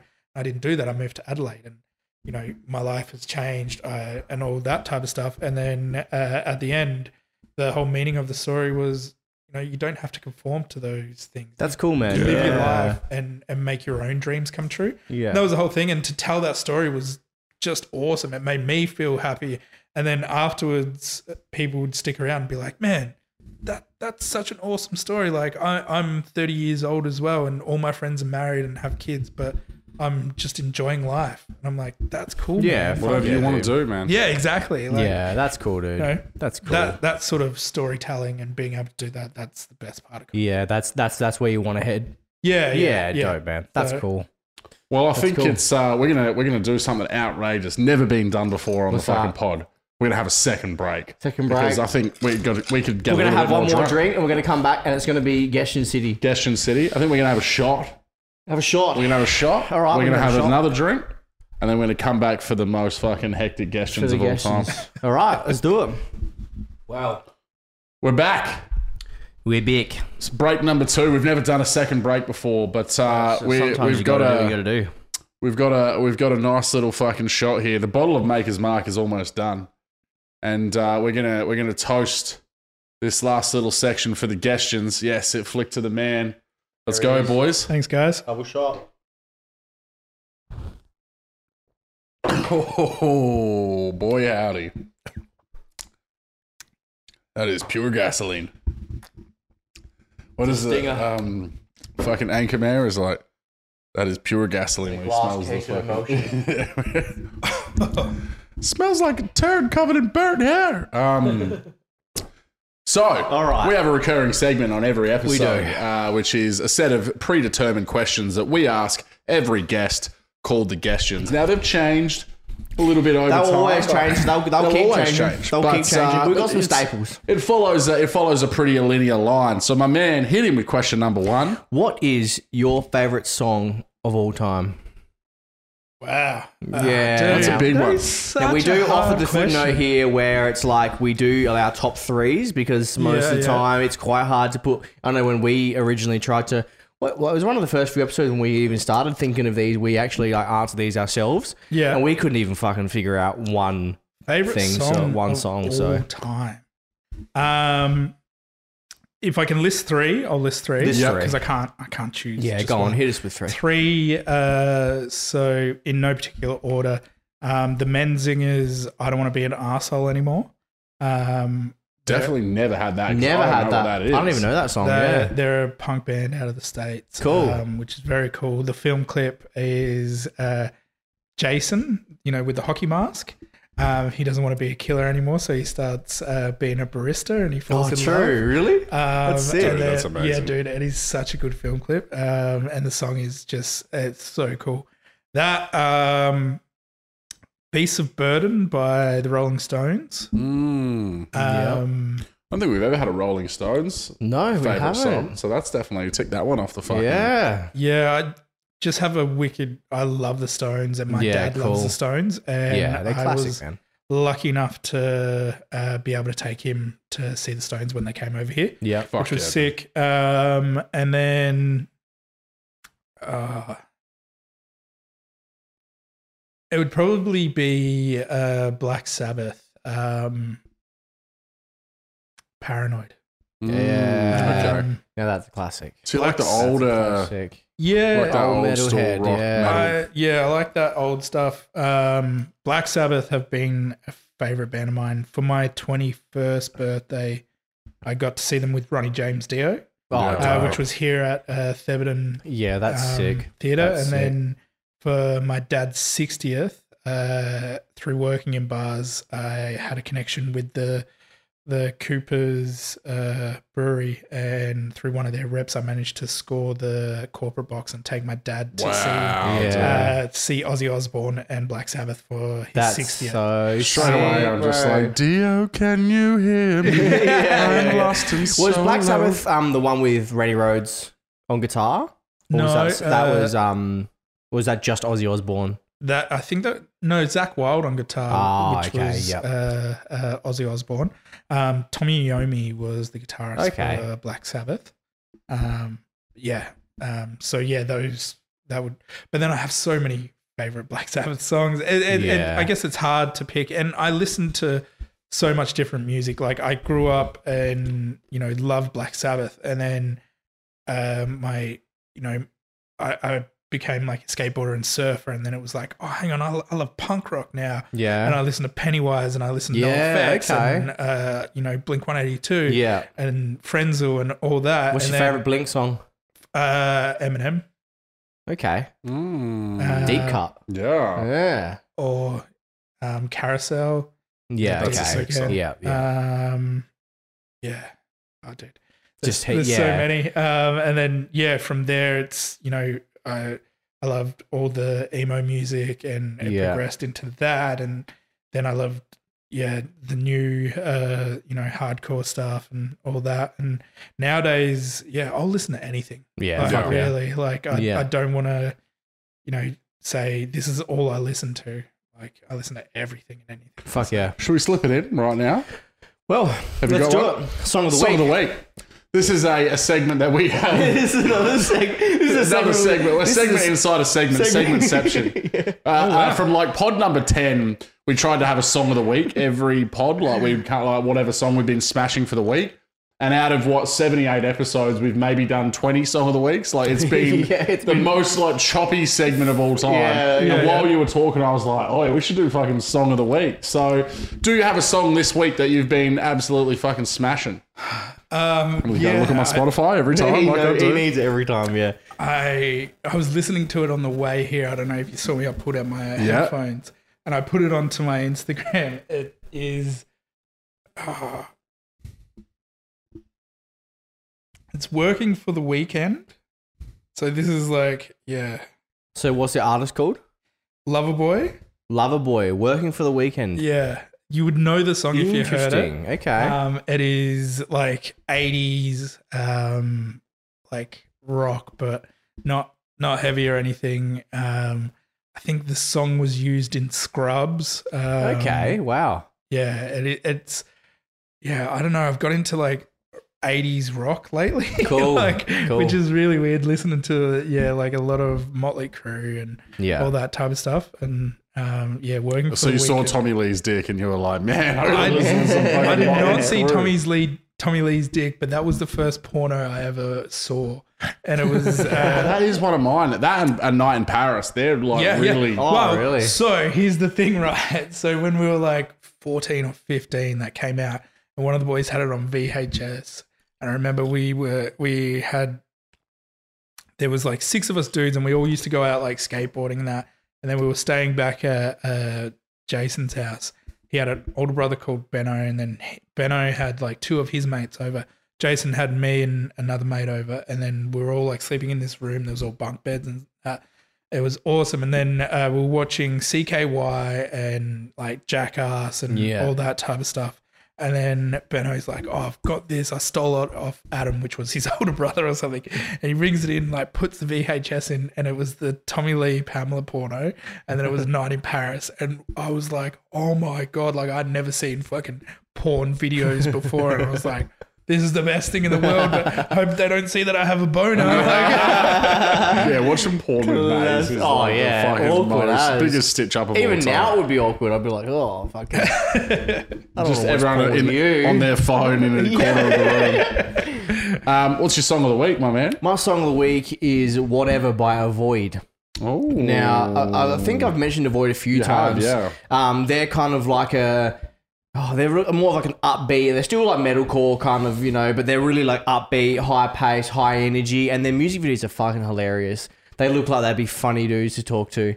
So this this is like one of their new songs off. They've just released an EP. I think it is just a short EP, but it's just got like heavy sections, sing-alongs, and it's a song about um essentially like ripping on the music industry going like um you know how, how they're sick of like you know repeated and regard regurgitated shit and they just want to kind of create something that's good Fuck so yeah, dude, that's good. what about you I'm gonna go with uh, "Synthetic Heaven" by Atlas, the boys in Atlas. After boys. my mic didn't work on the fucking episode, but uh, on the uh, when we had the guys on, the drummer who writes a lot of their music uh, told us this really uh, you know heart wrenching story about his um, grandfather.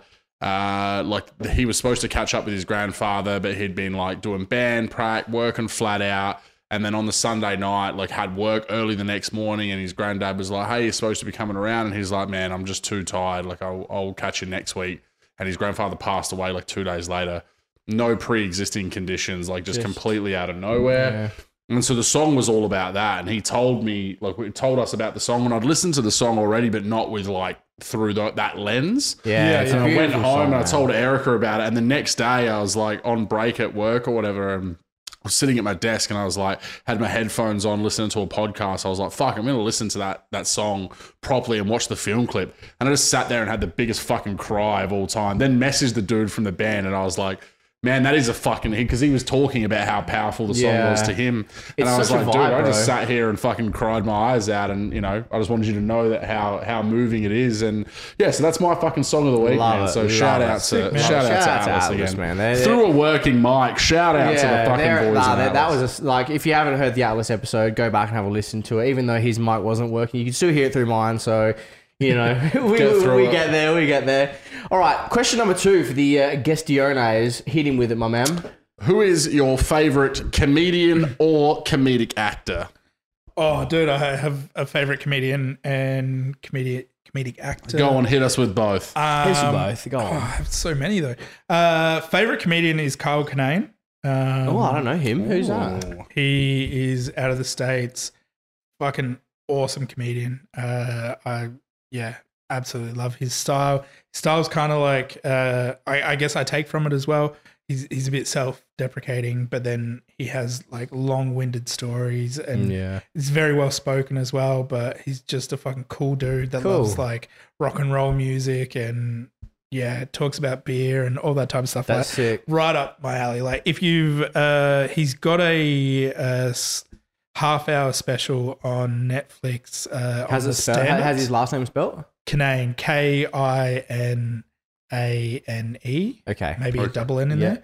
Um, yeah, he has a little uh, half hour special on the stand ups on Netflix, which is really cool. He has this joke about uh, the KKK and being a chef for the KKK, and like, do you reckon they'd cook like uh, Mexican food and all that type of stuff? Yeah. Okay. Cool. um, cool. which which is cool. Um, yeah, I really like that guy. Comedic actor. Um, recently, uh, it's been uh, Nick Swartzman, Yeah, Who Nick Swar- is, yeah, yeah. uh, Swartzen, Swartzen, whatever. Yeah, um, who's also a comedian. He's, Yep. he's a comedian as well. Um, but funny as fuck. Like in all the films, he uh, acts in all the Happy Madison stuff. Yeah. yeah. With Adam Sandler and so on. Um, my and I- two standout parts for him right now: bench warmers as the dude who like is afraid of the sun. yeah, Remember dude, that? Oh, so I good. Yeah, and then it's right at the end of the movie. They're like, Yeah. "What about the moon?" Not a fan. I always remember that line. Um, and in Grandma's Boy is the Oh, most Oh, dude. who- who's fucking- playing Grandma's boy? the like the the, one with the dude race car whose bed. mum he fucking jerks off all over. That's hi That's that's him. Like his best mate in Grandma's Boy. The main character's best mate is Nick Swartzen. Oh, okay. And when he's like the the I love my that favorite movie. line from that movie is when he fucking beats that dude on Dance Dance Revolution. is like, what does high score mean? Did I break it? wait, wait, i- is, is he the pussy bitch? The, Yeah, yeah, he's the shit's yeah, yeah. Shit's weak. That's that, that's an iconic line, Dude, dude. it's so Iconic line. Yeah, so Yeah, he's yeah. amazing. Um, Yeah, very I- good. I love that good. guy. Um, I think he's fucking hilarious. Um, but then obviously uh, Danny McBride, Seth Oh, Rogen. yeah, fucking There's oath. so many. Yeah, like, yeah, yeah. Uh, yeah. Well, Seth, man, like I've got, I've got another level of appreciation for Seth Rogen. I mean, Superbad for me is one of my favorite all-time movies, right?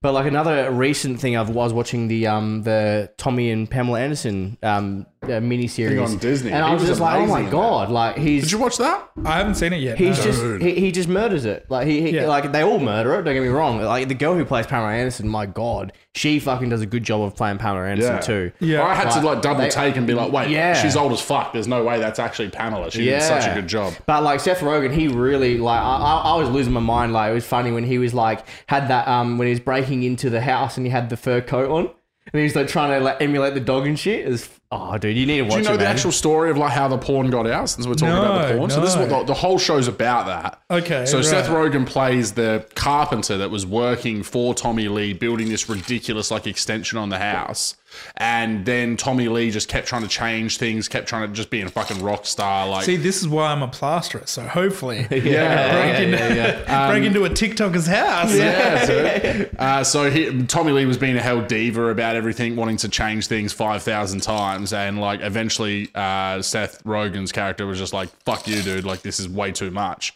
and you haven't paid any of your invoices." So Tommy Lee goes, "No, fuck you! You're fired. I'm not paying you a cent." So like Seth Rogen, hell disgruntled, comes back and breaks in, steals the safe, like steals Tommy Lee's safe, cracks the safe open. There's sex tapes inside it. And that's the real story. It's the that's actual actually story? Yeah, what that's the actual story. Yeah. So the whole show is about the real story. Like obviously, I'm sure bits are you Yeah, know, exaggerated embellished, but Yeah, the the basis is the only reason that that sex tape ever saw the light of day was that a disgruntled tradie broke into their fucking mansion and stole a safe. That's the actual, which just makes it so fucking Yeah. cool when you think about Yeah, yeah. how that even became a thing. And you end up feeling really fucking sad for them. Like, especially Pamela, you're like, holy shit. Like, no one, you had no Yeah. idea how much this actually impacted her career and whatever, and something that she never, never should have seen the light of day. yeah, Yeah, yeah. exactly. Um, yeah. You know, and it was the only thing she was known for really after that was about that sex tape. And, um, you know, she I was don't know. cl- Barbed wire was pretty sick. What the fuck? That's what's barbed wire. That's what I mean. Is that a That, movie? that with was her? the movie. She Yeah. was like, Oh, uh, yeah, say- that's right. talk Yeah, about they talk about it yeah, thing, yeah. talk about it. She also had a TV show called like VIP. I remember watching that, dude. That was sick. That was on like during the day or, or on Fox 8 or something. Yeah. She Fox had like, Eight, classic. Yeah, so um my dad I fucking love this guy, he's legend, right? Um when I was like 15, I broke my ankle and I had to um he still made me go to school, but he would make me pick. Do you want to go in the morning? Then I'll pick you up at lunchtime and then you can come home and chill with me. Or do you want to go at lunchtime and do the rest of the day and then you can come home? That way you have a sleep in. And I was like, no, I'll go in the morning and then I'll come home at Yeah, lunchtime get out of the way. um, and like just because it was a huge school and I was on crutches and couldn't fucking move and I had like pins in there and shit.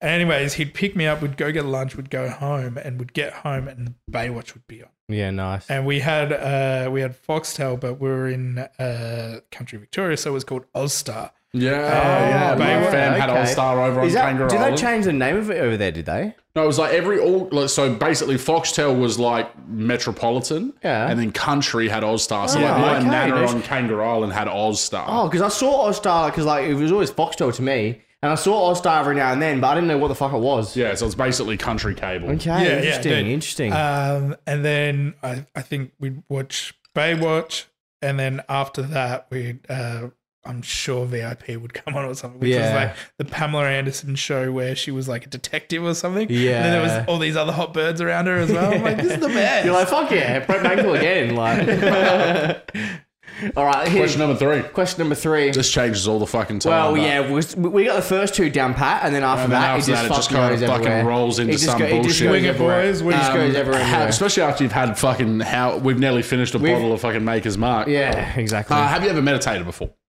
Sorry. Have you ever meta- Yes. masturbated before? Yes. have, you, have you ever masturbated before to Pamela Anderson?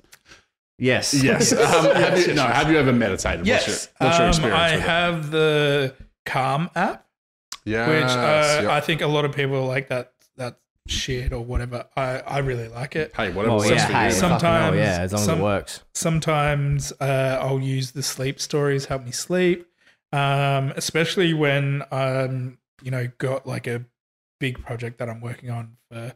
Uh, you know, I know I'm flat out for the next two months doing a job, and I'm working, getting home, having a couple of beers, going straight to bed. You know, and this is like get home at four thirty. I'm in bed before seven o'clock. Wow. Yeah. Like, and then I, I'm up at fucking you know five in the morning yeah. and I'll jump into bed and I'll put like a sleep story on, put that on, and that helps. Um, throughout my hospitality career, I started getting really uh, bad anxiety, and uh, I've had depression all my life. Um, and so you know, I battle every day fucking every day. It sometimes it's hard to get out of bed and so on. Um, and sometimes I'll get up and things will be overwhelming, and I'm like, fuck. And I'll use this app, and it's got like uh, an SOS uh, anxiety uh, meditation where you can just put that on, and I fucking turn off the lights and I sit on the floor just cross-legged. I put that on and I close my eyes, and all it is is breathing.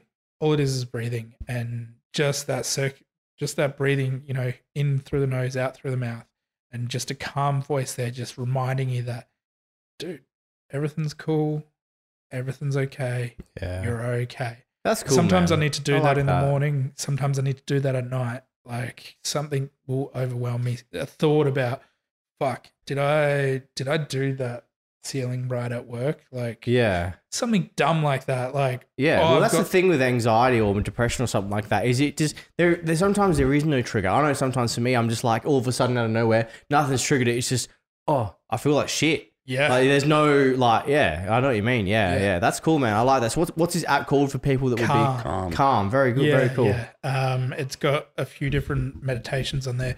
It's got stuff that honestly, like, it's got a sleep one where you know you lay in your bed, and there's this old style uh, that the military use where they will climb into bed and you start breathing through your nose and through your mouth, and uh, you try and think about your nose and relax from there. And all Yeah, all Yeah. that. yeah, I've been And through one of those. Interesting because like it- it's funny like like I've heard about the same thing or I've done the same thing, but you start at your feet and work your way up. Yeah, yeah. So Well, like yeah, it's funny. this- It's the same kind of thing. Yeah. It's it's the same thing, and apparently that's what they use to be asleep within a couple of minutes or, Yeah. or whatnot.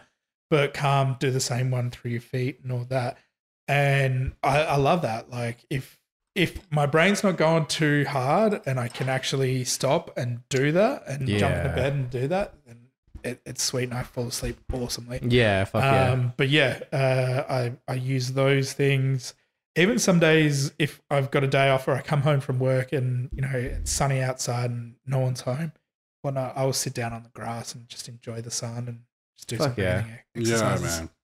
That's and like it kind of like circles back to what I was saying about the change of career, like how I'm sure, and I'm assuming for you, but I'm sure that you've probably dealt with it less now since going back to this work. I'm, uh, again, I'm I know that it would still pop up and wreak havoc, but um, I'm guessing the reason why you're so satisfied with the change is that you're battling way less on a regular Way basis. less, but I've I've been able to deal with it better. yeah, I've learnt better ways to be able to deal with it. Yeah. And also, you know, being up at seven in the morning, seeing sunlight and all that, because in bar work, you're not seeing daylight. you're not Mm, getting that vitamin D. yeah. Like, yeah. it's- and then it's been- drinking till, as you said, like finishing at one, drinking till three, Yeah, going yeah. home, passing out, waking up, starting your day already, middle of the day, groggy, got to do it all over again, going through that groundhog day, like all of that is such a like a festering ground for 100%. anxiety and and 100%. and hel- not helping your depression. Yeah. Whereas like getting up, getting your day started, doing something physical, like obviously bar work, you know, you are moving around, but what you're doing right now is really meticulous, really physical. Um, you get to see a finished product. Like that's a huge thing about the kind of work that you're doing now is like starting with this and ending up with this and being like, wow, look at what we're doing. Whereas like, I guess maybe you get a bit of that from a cocktail, but it's not the same, you know, especially when you've done it a thousand times. Whereas like a different building, a different type of thing that you've done, you can find that like, yeah, we actually fucking smashed that. We did such a good job way more often than what you would get in in the work that you were doing before. And I guess observing that about yourself, because if you didn't, you could have kept doing that for another five years, and that stuff could have become way worse Oh, yeah. to the point that then you are all of a sudden, you know, not getting out of bed at all or whatever, and now getting back into something like your trade is a fucking distant, you know, afterthought. Um, so I think it's really important that you kind of identified, hey, this is not, and had the support of your work as well, like the the Howling Owl, Work really my good. friends as well. Yeah. Like, um, no, I, I had good mates that went, you're not happy, man. Like, Mhm. you really got to do something. And, and it took a long time because sometimes you don't know how to help yourself. Exactly. Like, Yeah. And yeah, I was very lucky to be helped by friends that helped, you know, kick me up the butt to to make these changes and, and to do better things. So um yeah, I'm I'm I'm grateful for the opportunities I've been given to move into this uh, position where I am now. Awesome, Um, man. which That's- is great. That's so great. That's, That's, so, good. Man. That's so good. Well, question number four. I'm going to hit him with something a little bit spicy. Okay. What's one conspiracy theory that you believe Oh, in? dude, I've been waiting for this. Yeah. Because- fuck Oh yeah, man, dude. I, I fucking I have been down like uh I've been getting right into it lately. Like uh uh I love the um Skinwalker Ranch stuff. Oh, yeah. So- yeah, we, haven't, had talked. that, no, we haven't talked about Skinwalker Ranch at all. Yeah. Yeah, I love that stuff, and I love how that links in with Tom DeLonge now, Mm. Yeah. um, which is cool. and he's to the Bringing Stars back Academy. that punk love from Yeah, the dude, fucking. yeah, dude. Well, there's a lot of Um, theories about the To the Stars Academy being a, a psyop, basically, as Yeah, well. yeah. Because there's a lot of people from like Raytheon and all them kind of like you know, um, um, Big tech companies. yeah, big military industrial complexes being involved with Tom DeLonge. A lot of people are going, well, hold a minute, like, Yeah, but now there's uh, the person that owns Skinwalker Ranch. They have like a military type like people guarding it. Oh, okay, Yeah, which is Yeah, meant to be weird. But then there's this story about Robbie Williams uh, Really? being linked to Skinwalker Ranch as well. Robbie or Robin? Robbie, Robbie. like the Yeah. singer. Have As you not? It's funny because Yeah. actually, like me and my brother were listening. so to what Rob- he's saying, as an angel, Yeah, he's yeah, actually yeah, yeah. has an alien. Yeah, on my doorstep. yeah, we were actually talking about Robbie Williams recently. We were like, I wonder what that guy's doing. Man, I wonder what he's doing. Just he Dude, looks he like someone bought- he who's just apparently done bought- more coke than Wayne Carey Yeah, for sure. he, he apparently bought an island so he could just go on the island and just look for UFOs. UFOs. Fuck, that's wow, so sick. dude. Yeah, dude. That's a So, cocaine. um, yeah, fucking that's dream so right there. fucking sick. Or mushies, just hell Yeah. mushies and fucking DMT. Um, Yeah, have you guys Island. seen the movie Nope? Like, No. it's, no, uh, I haven't yet. No, just but recently I come out. Okay. It's uh, made by is it Jordan Peele Yeah, who made Get Out and um, one of the other ones. This one's about aliens and so on, and it starts like on a ranch. And I was watching it, I'm like, hang on, this is like there's aspects here that are kind of like Skinwalker Mm. Ranch. Like this is kind of cool. Oh, I'm kind of like linking this to it, but then it goes in a whole different aspect and goes What? far away from that. And it's a cool movie. I'm, I'm not going to give away any Yeah, spoilers. yeah. Just if you get a chance, go see it. It's fucking cool. I'd love to yeah, actually go to you know that you know how like at Skinwalker Ranch they do those like weekend retreats Yeah. where you can actually go there and they go to is it is it is it in Mount Shasta in Oh, America? not 100% sure. Oh, uh, I think it's in Mount Shasta where they go up this mountain and then they all they all sit there and they have the app on their phone where it's like the satellite, so they can see the satellite movement to make sure that it's not a satellite, right? And they go there and they sit there with like a whole bunch of equipment and they watch and and like almost you're almost guaranteed to see a UFO Wow. because like obviously if it's a satellite you'll see it on the app. Is that, you know- are you you know. sure that's Skinwalker Ranch? Because Skinwalker Ranch is meant to be like real weird now, and it's not meant to be people going. Oh, there. really? Is it changed? Up? Maybe, Yeah. maybe I'm getting confused. Maybe I'm getting that weekend trip confused or something with something Oh, else. okay. But like, yeah, because I know that there was at one point you could do something like that where it was Yeah, like a yeah. retreat for a weekend. So maybe that is. Maybe not. yeah, So big, big alien man though. You believe? I love the alien stuff. Yeah. Um, oh, do you mind if I keep going on? keep about going, it? man. Uh, yeah, There's uh, the Bigfoot stuff. I think's really cool. Yeah, we've Um, had that come up a couple of times, which is funny. Well, there's like, as- there's the Bigfoot stuff where they talk about how there's this uh, different type of like being that lives in the mountains that comes out and uh, you know kills people and so on, um, and that it's not actually like a, a Bigfoot. It's like this different type of person. so like reptilian based, you mean, or no, no, it's like it looks like a Bigfoot, but Okay. it's a just Sasquatch, maybe? yeah, yeah, yeah, yeah. Um, but they live in the mountains, and that's why they uh, have like all these rules about the American national parks and Oh, okay, interesting. Um, and then that Mm. links into alien abduction, yeah, all that yeah, type yeah. of stuff, and and the like, uh, what is it, the four one one, uh, which is like all the abduction people that haven't been found. Have you? Okay, interesting. I haven't. I, I didn't know there was like a classification for it. Yeah, it's like the missing 411 or something, which is all the people that have uh, gone missing. Oh, dude, I went. I've been yeah listening to a couple of podcasts Yeah, and, sick. and like looking like right into it, and it's just like I don't believe a lot of it, but I just really enjoy listening to Yeah. the stories. Exactly. Yeah. Um, just because it's like it's cool to listen, like and oh yeah, what if that is real? Like we're I haven't seen it. conspiratorial. Well, we are haven't Jew done- conspiratorial, man. I actually shouted this um, channel out a few times. There's this girl called Kerry Cassidy who runs this um, uh, I guess like Rumble channel now. She used to be on YouTube called uh, Project Camelot, and they've got a Project Camelot website. And it feels like, and I kind of sit there. I'm the same as you. I'm sitting there going like, all right, my critical thinking brain is going like, I can't believe everything that sh- her, all of her guests and all that she says. Yeah, yeah. But like the stories are just crazy. Like, like literally, like one of the ones I was listening to last night or the night before was about Sasquatches and like Yeah, yeah. the whole like you know. Heaps of insiders into with Israel and shit like that. It's just nuts, man. Oh, dude, it's so good. Yeah. Um, I listened to uh, one of my mates put me onto this because obviously beer drinker, love booze. Necronomipod. Okay. Have you heard of that? Nah. Yeah, I have actually. So yeah. it's these three dudes, and they all sit down and they drink beer together, and you hear them cracking beers and so on. And one of them will research a subject, whether it be, uh, you know, serial killers, Sasquatch, fucking aliens, one of that, and then he'll do all this research, and then he'll explain it in his own words. And the other two are just kind of drinking, just saying what they know about it, and so Yeah. on. And it's a really cool way to sort of learn different Yeah, uh, that's stuff cool. about these different. yeah, I'm uh, pretty sure Blake Anderson from Workaholics was on one of the episodes. Really?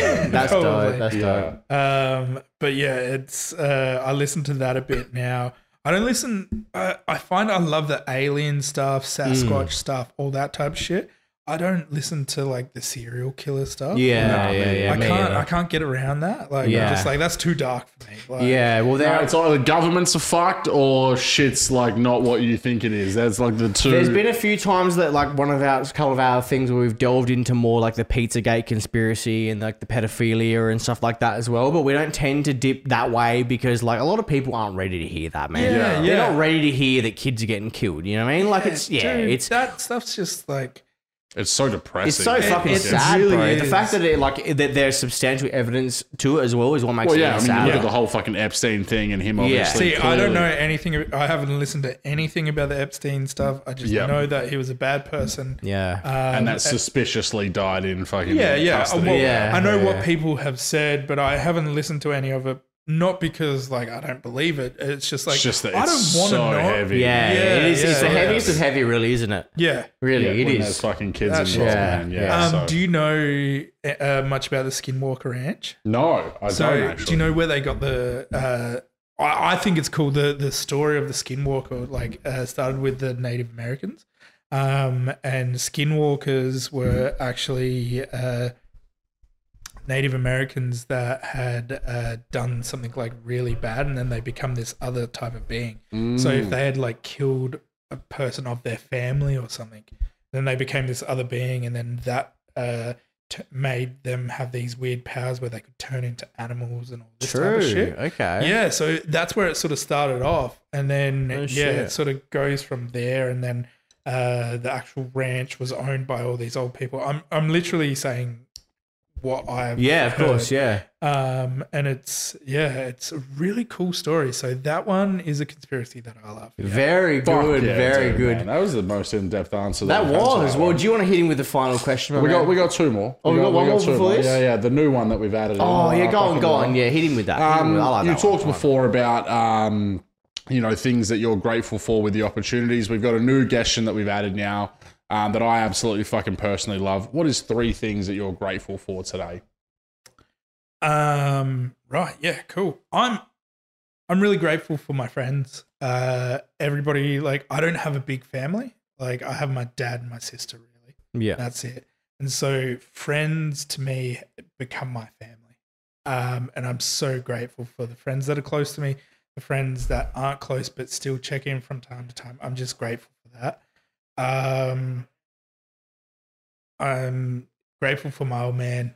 He's like I said it before. He's yeah. a legend. He, Yeah, and he's come up so much in this pod as well. Like, Yeah, you can tell before He you sounds even said legendary. He that, sounds like, Yeah. legendary. Did you do anything for Father's Day? Um, no, because he's back home. Oh, so true, true. I did yeah, call okay. him. He called me the night before because I'm a Collingwood supporter and we're Yeah, watching the footy. yeah, yeah. Um, he's an Essendon supporter. Oh, So, that is a uh, Anzac Day. Anzac rivalry. Day, Yeah. we, we call each other. We used to like go and watch footy together. We call each other and you know have a bit of a chat. There's no real like oh fuck Animosity. you Yeah, of animosity course. or Yeah, anything. yeah, it's yeah. just we like to call each other and have a bit of a chat. Um, but he's fucking cool, right? So when he was like 16 or something, he went to a uh, a dress up party and dressed as Yogi Bear Yeah, okay. and everyone thought that was like really funny. I don't know how he did it. I'm guessing all he did was have like a tie and a hat. Like Yeah, yeah, it. um, but ever since then, he was known as Yogi, That's cool. and from like till this day, like everyone knows him as Yogi. And he like you go back to our hometown, and if you can ask someone at the local store, like, you know, do you know Paul Watson? That's his real name. Do you know Paul Watson? They're like, no. You say, do you know Yogi Watson? They're like, yeah, shit, oh fuck, he just shit. lives down the road. Like, you know, I love that guy. He's so He's good. law. He's got law. Yeah. so, um, but nah, I, I'm very grateful for my old man. Uh, grateful for my friends. Um, I'm grateful for the opportunities that I've been given in this life. Unfortunately, you know, uh, I haven't grasped everything that I've been given, but But no one can, man. but the things that No I I have, uh, I'm I'm super stoked. Like you know, Fuck yeah, dude. I've had the ability to be a comedian. I've had the ability to, you know, fucking go back to my trade. I've had the ability to fucking work in a bar and, you know, make cocktails. Like I've been given so many opportunities to to succeed and I am so grateful for those opportunities. So whoever they are, everyone who has given me an opportunity, I'm so love it. That's man. awesome, man. Love and that's it. why I love that That's fucking why I love question, it. That's dude. why I so love it. good. Well, Alright. the one that everyone's here Last for, one. though, the one Last that one. matters. Last one. Do you want to hit him with it? Or do You, you I want you to hit him with it because you make me all the time. I Yeah, want you I to know, nail know. the. You've had a. You've had way more alcohol than you've Way more. normally al- had. Normally I have zero alcohol, but this time, so, so. so hit him with the All right. final question. Would you my Would you man. rather fight one horse-sized duck or one hundred duck-sized horses? the silence? Is just, Silent. It's tense. you need that. You know that. What's We need, the? we need the. Um, no, we need the. We know the weakest link. I have the heartbeat. yeah, yeah. uh do I have weapons? Well, I don't know. No, have this we, is- have we, this- have, I don't think we specified. I think it ha- after this many times we've asked it and we've never specified it, I think it's hand to hand. Well, hand, Hand to to hand. Hand to bill All right, you can have. Oh, you can have knuckle dusters. How's that? You can have knuckle dusters. Wow, All right, yeah. okay. In that case, I'm taking on a horse-sized duck. Yeah. Okay, you think Yeah. the knuckle dusters will just fucking allow you to get in? Uh, One well, hit to the beak and he's done. Like he's 'Cause- dropping like a fucking fly. No, because I just feel I might like. I've always thought that I could just like kick the fuck out of small horses. Like I could just Yep. kick them and not worry. But for some reason, I just I'm scared that they're going to overwhelm me. yeah. Well, there's a hundred of them. So, yeah, yeah, yeah, And so if that's being if that's being said, I'm going to take You on hate it when people don't agree with you, bro. I'm going to take on a big duck. Yeah, uh, fuck yeah. and I'm going to fuck that duck up. yeah, Well, that's yeah. another one for my team. Another one. You've had a couple lately. had a You've couple had a couple after a big resurgence in the. Yeah, in We- the- because we got this kind of tally going on where, like, for a while there, there was a few people that were like, "Nah," on his side, and then now I'm kind of starting to get a few, fewer people teeter going. back. You know what? I'll fuck that. I'll fuck, that, duck, up, man. I'll, I'll take that. So on. it's good. I'm glad. It's glad. I'm glad it's split down the middle. It'd be a shit question if it was constantly the Yeah, right if it was right? Always one answer. The I reason mean, why the question is the gestion of gestion. Exactly, Is exactly. that I, it, I always liked ducks until I found out that they rape. Um, and now I'm like I'm against them. I also know that ducks are racist. Are they really? Yeah. Wow. They got Yeah. that inherent racist. Well, they've got their own Tendencies like built uh, them. zebra crossings, and they don't use them. Yeah, Like, well, that's disrespectful, isn't it? Like I'm pretty sure they that. hate the quacks. They hate the quacks. Yeah, I'm pretty sure they've got their own gang, like the Clue Ducks clan. Ah! This isn't a this isn't a fucking comedy act. Save it for the sharks, motherfucker. Uh, but on that note, my man, we have. I mean, obviously with a couple of breaks, but we have ticked over to a mean little fucking two hours of uh, pod break cocktail. I'm starting to feel it a little bit now. I'm feeling a little bit. Oh, I've been feeling it. hey, you got that question out pretty well. I'm proud of Oh, you. Oh yeah. No, hundred Um, percent. but look, thank you so much for coming on, my man. It's been My good. Yeah, like, thanks for coming on. Obviously, because you took the break and you were doing your trade, like we caught up a whole heap through my fringe in, uh, in 2020, and then lockdowns happened. You change careers, have a break from comedy, so we haven't really got to catch up. So it was so good being able to catch you at that cranker. We've teed up this pod. I've got you on the Sharks gig next Yeah, week. Um, so it's been an absolute pleasure. Thanks for coming down and giving us whiskey sour is fucking Whiskey right up there. sours, yeah. What was the second one? A classic. Uh, we uh, did That was a- that was a, old bourbon fashioned. old fashioned. Old fashioned, both of them would drink them again Yeah. in a fucking heartbeat. The third one, just a just, Just a, a stra- very just a classic. straight up, very just cla- a, it's just get a more very classic than classic whiskey and fucking Coke, like, whiskey and really, Coke can't it? with a hint of lime Well, yeah, Hey, yeah. nothing wrong with that. and the double shot to And then finish double shot off. to finish it off. Zach Watson, thank you for coming on to Wormholes, man. Thank we you really so much appreciate having it. Make sure you fucking go and follow this man on the Instagram. Yeah, what's, his, on the what, what's your what's your Instagram and TikTok handles? Uh, TikTok is uh, at ZakiWatt13. Yeah, Um, bit of a username kind of taken situation there. I'm guessing. Yeah, yeah, I assume so.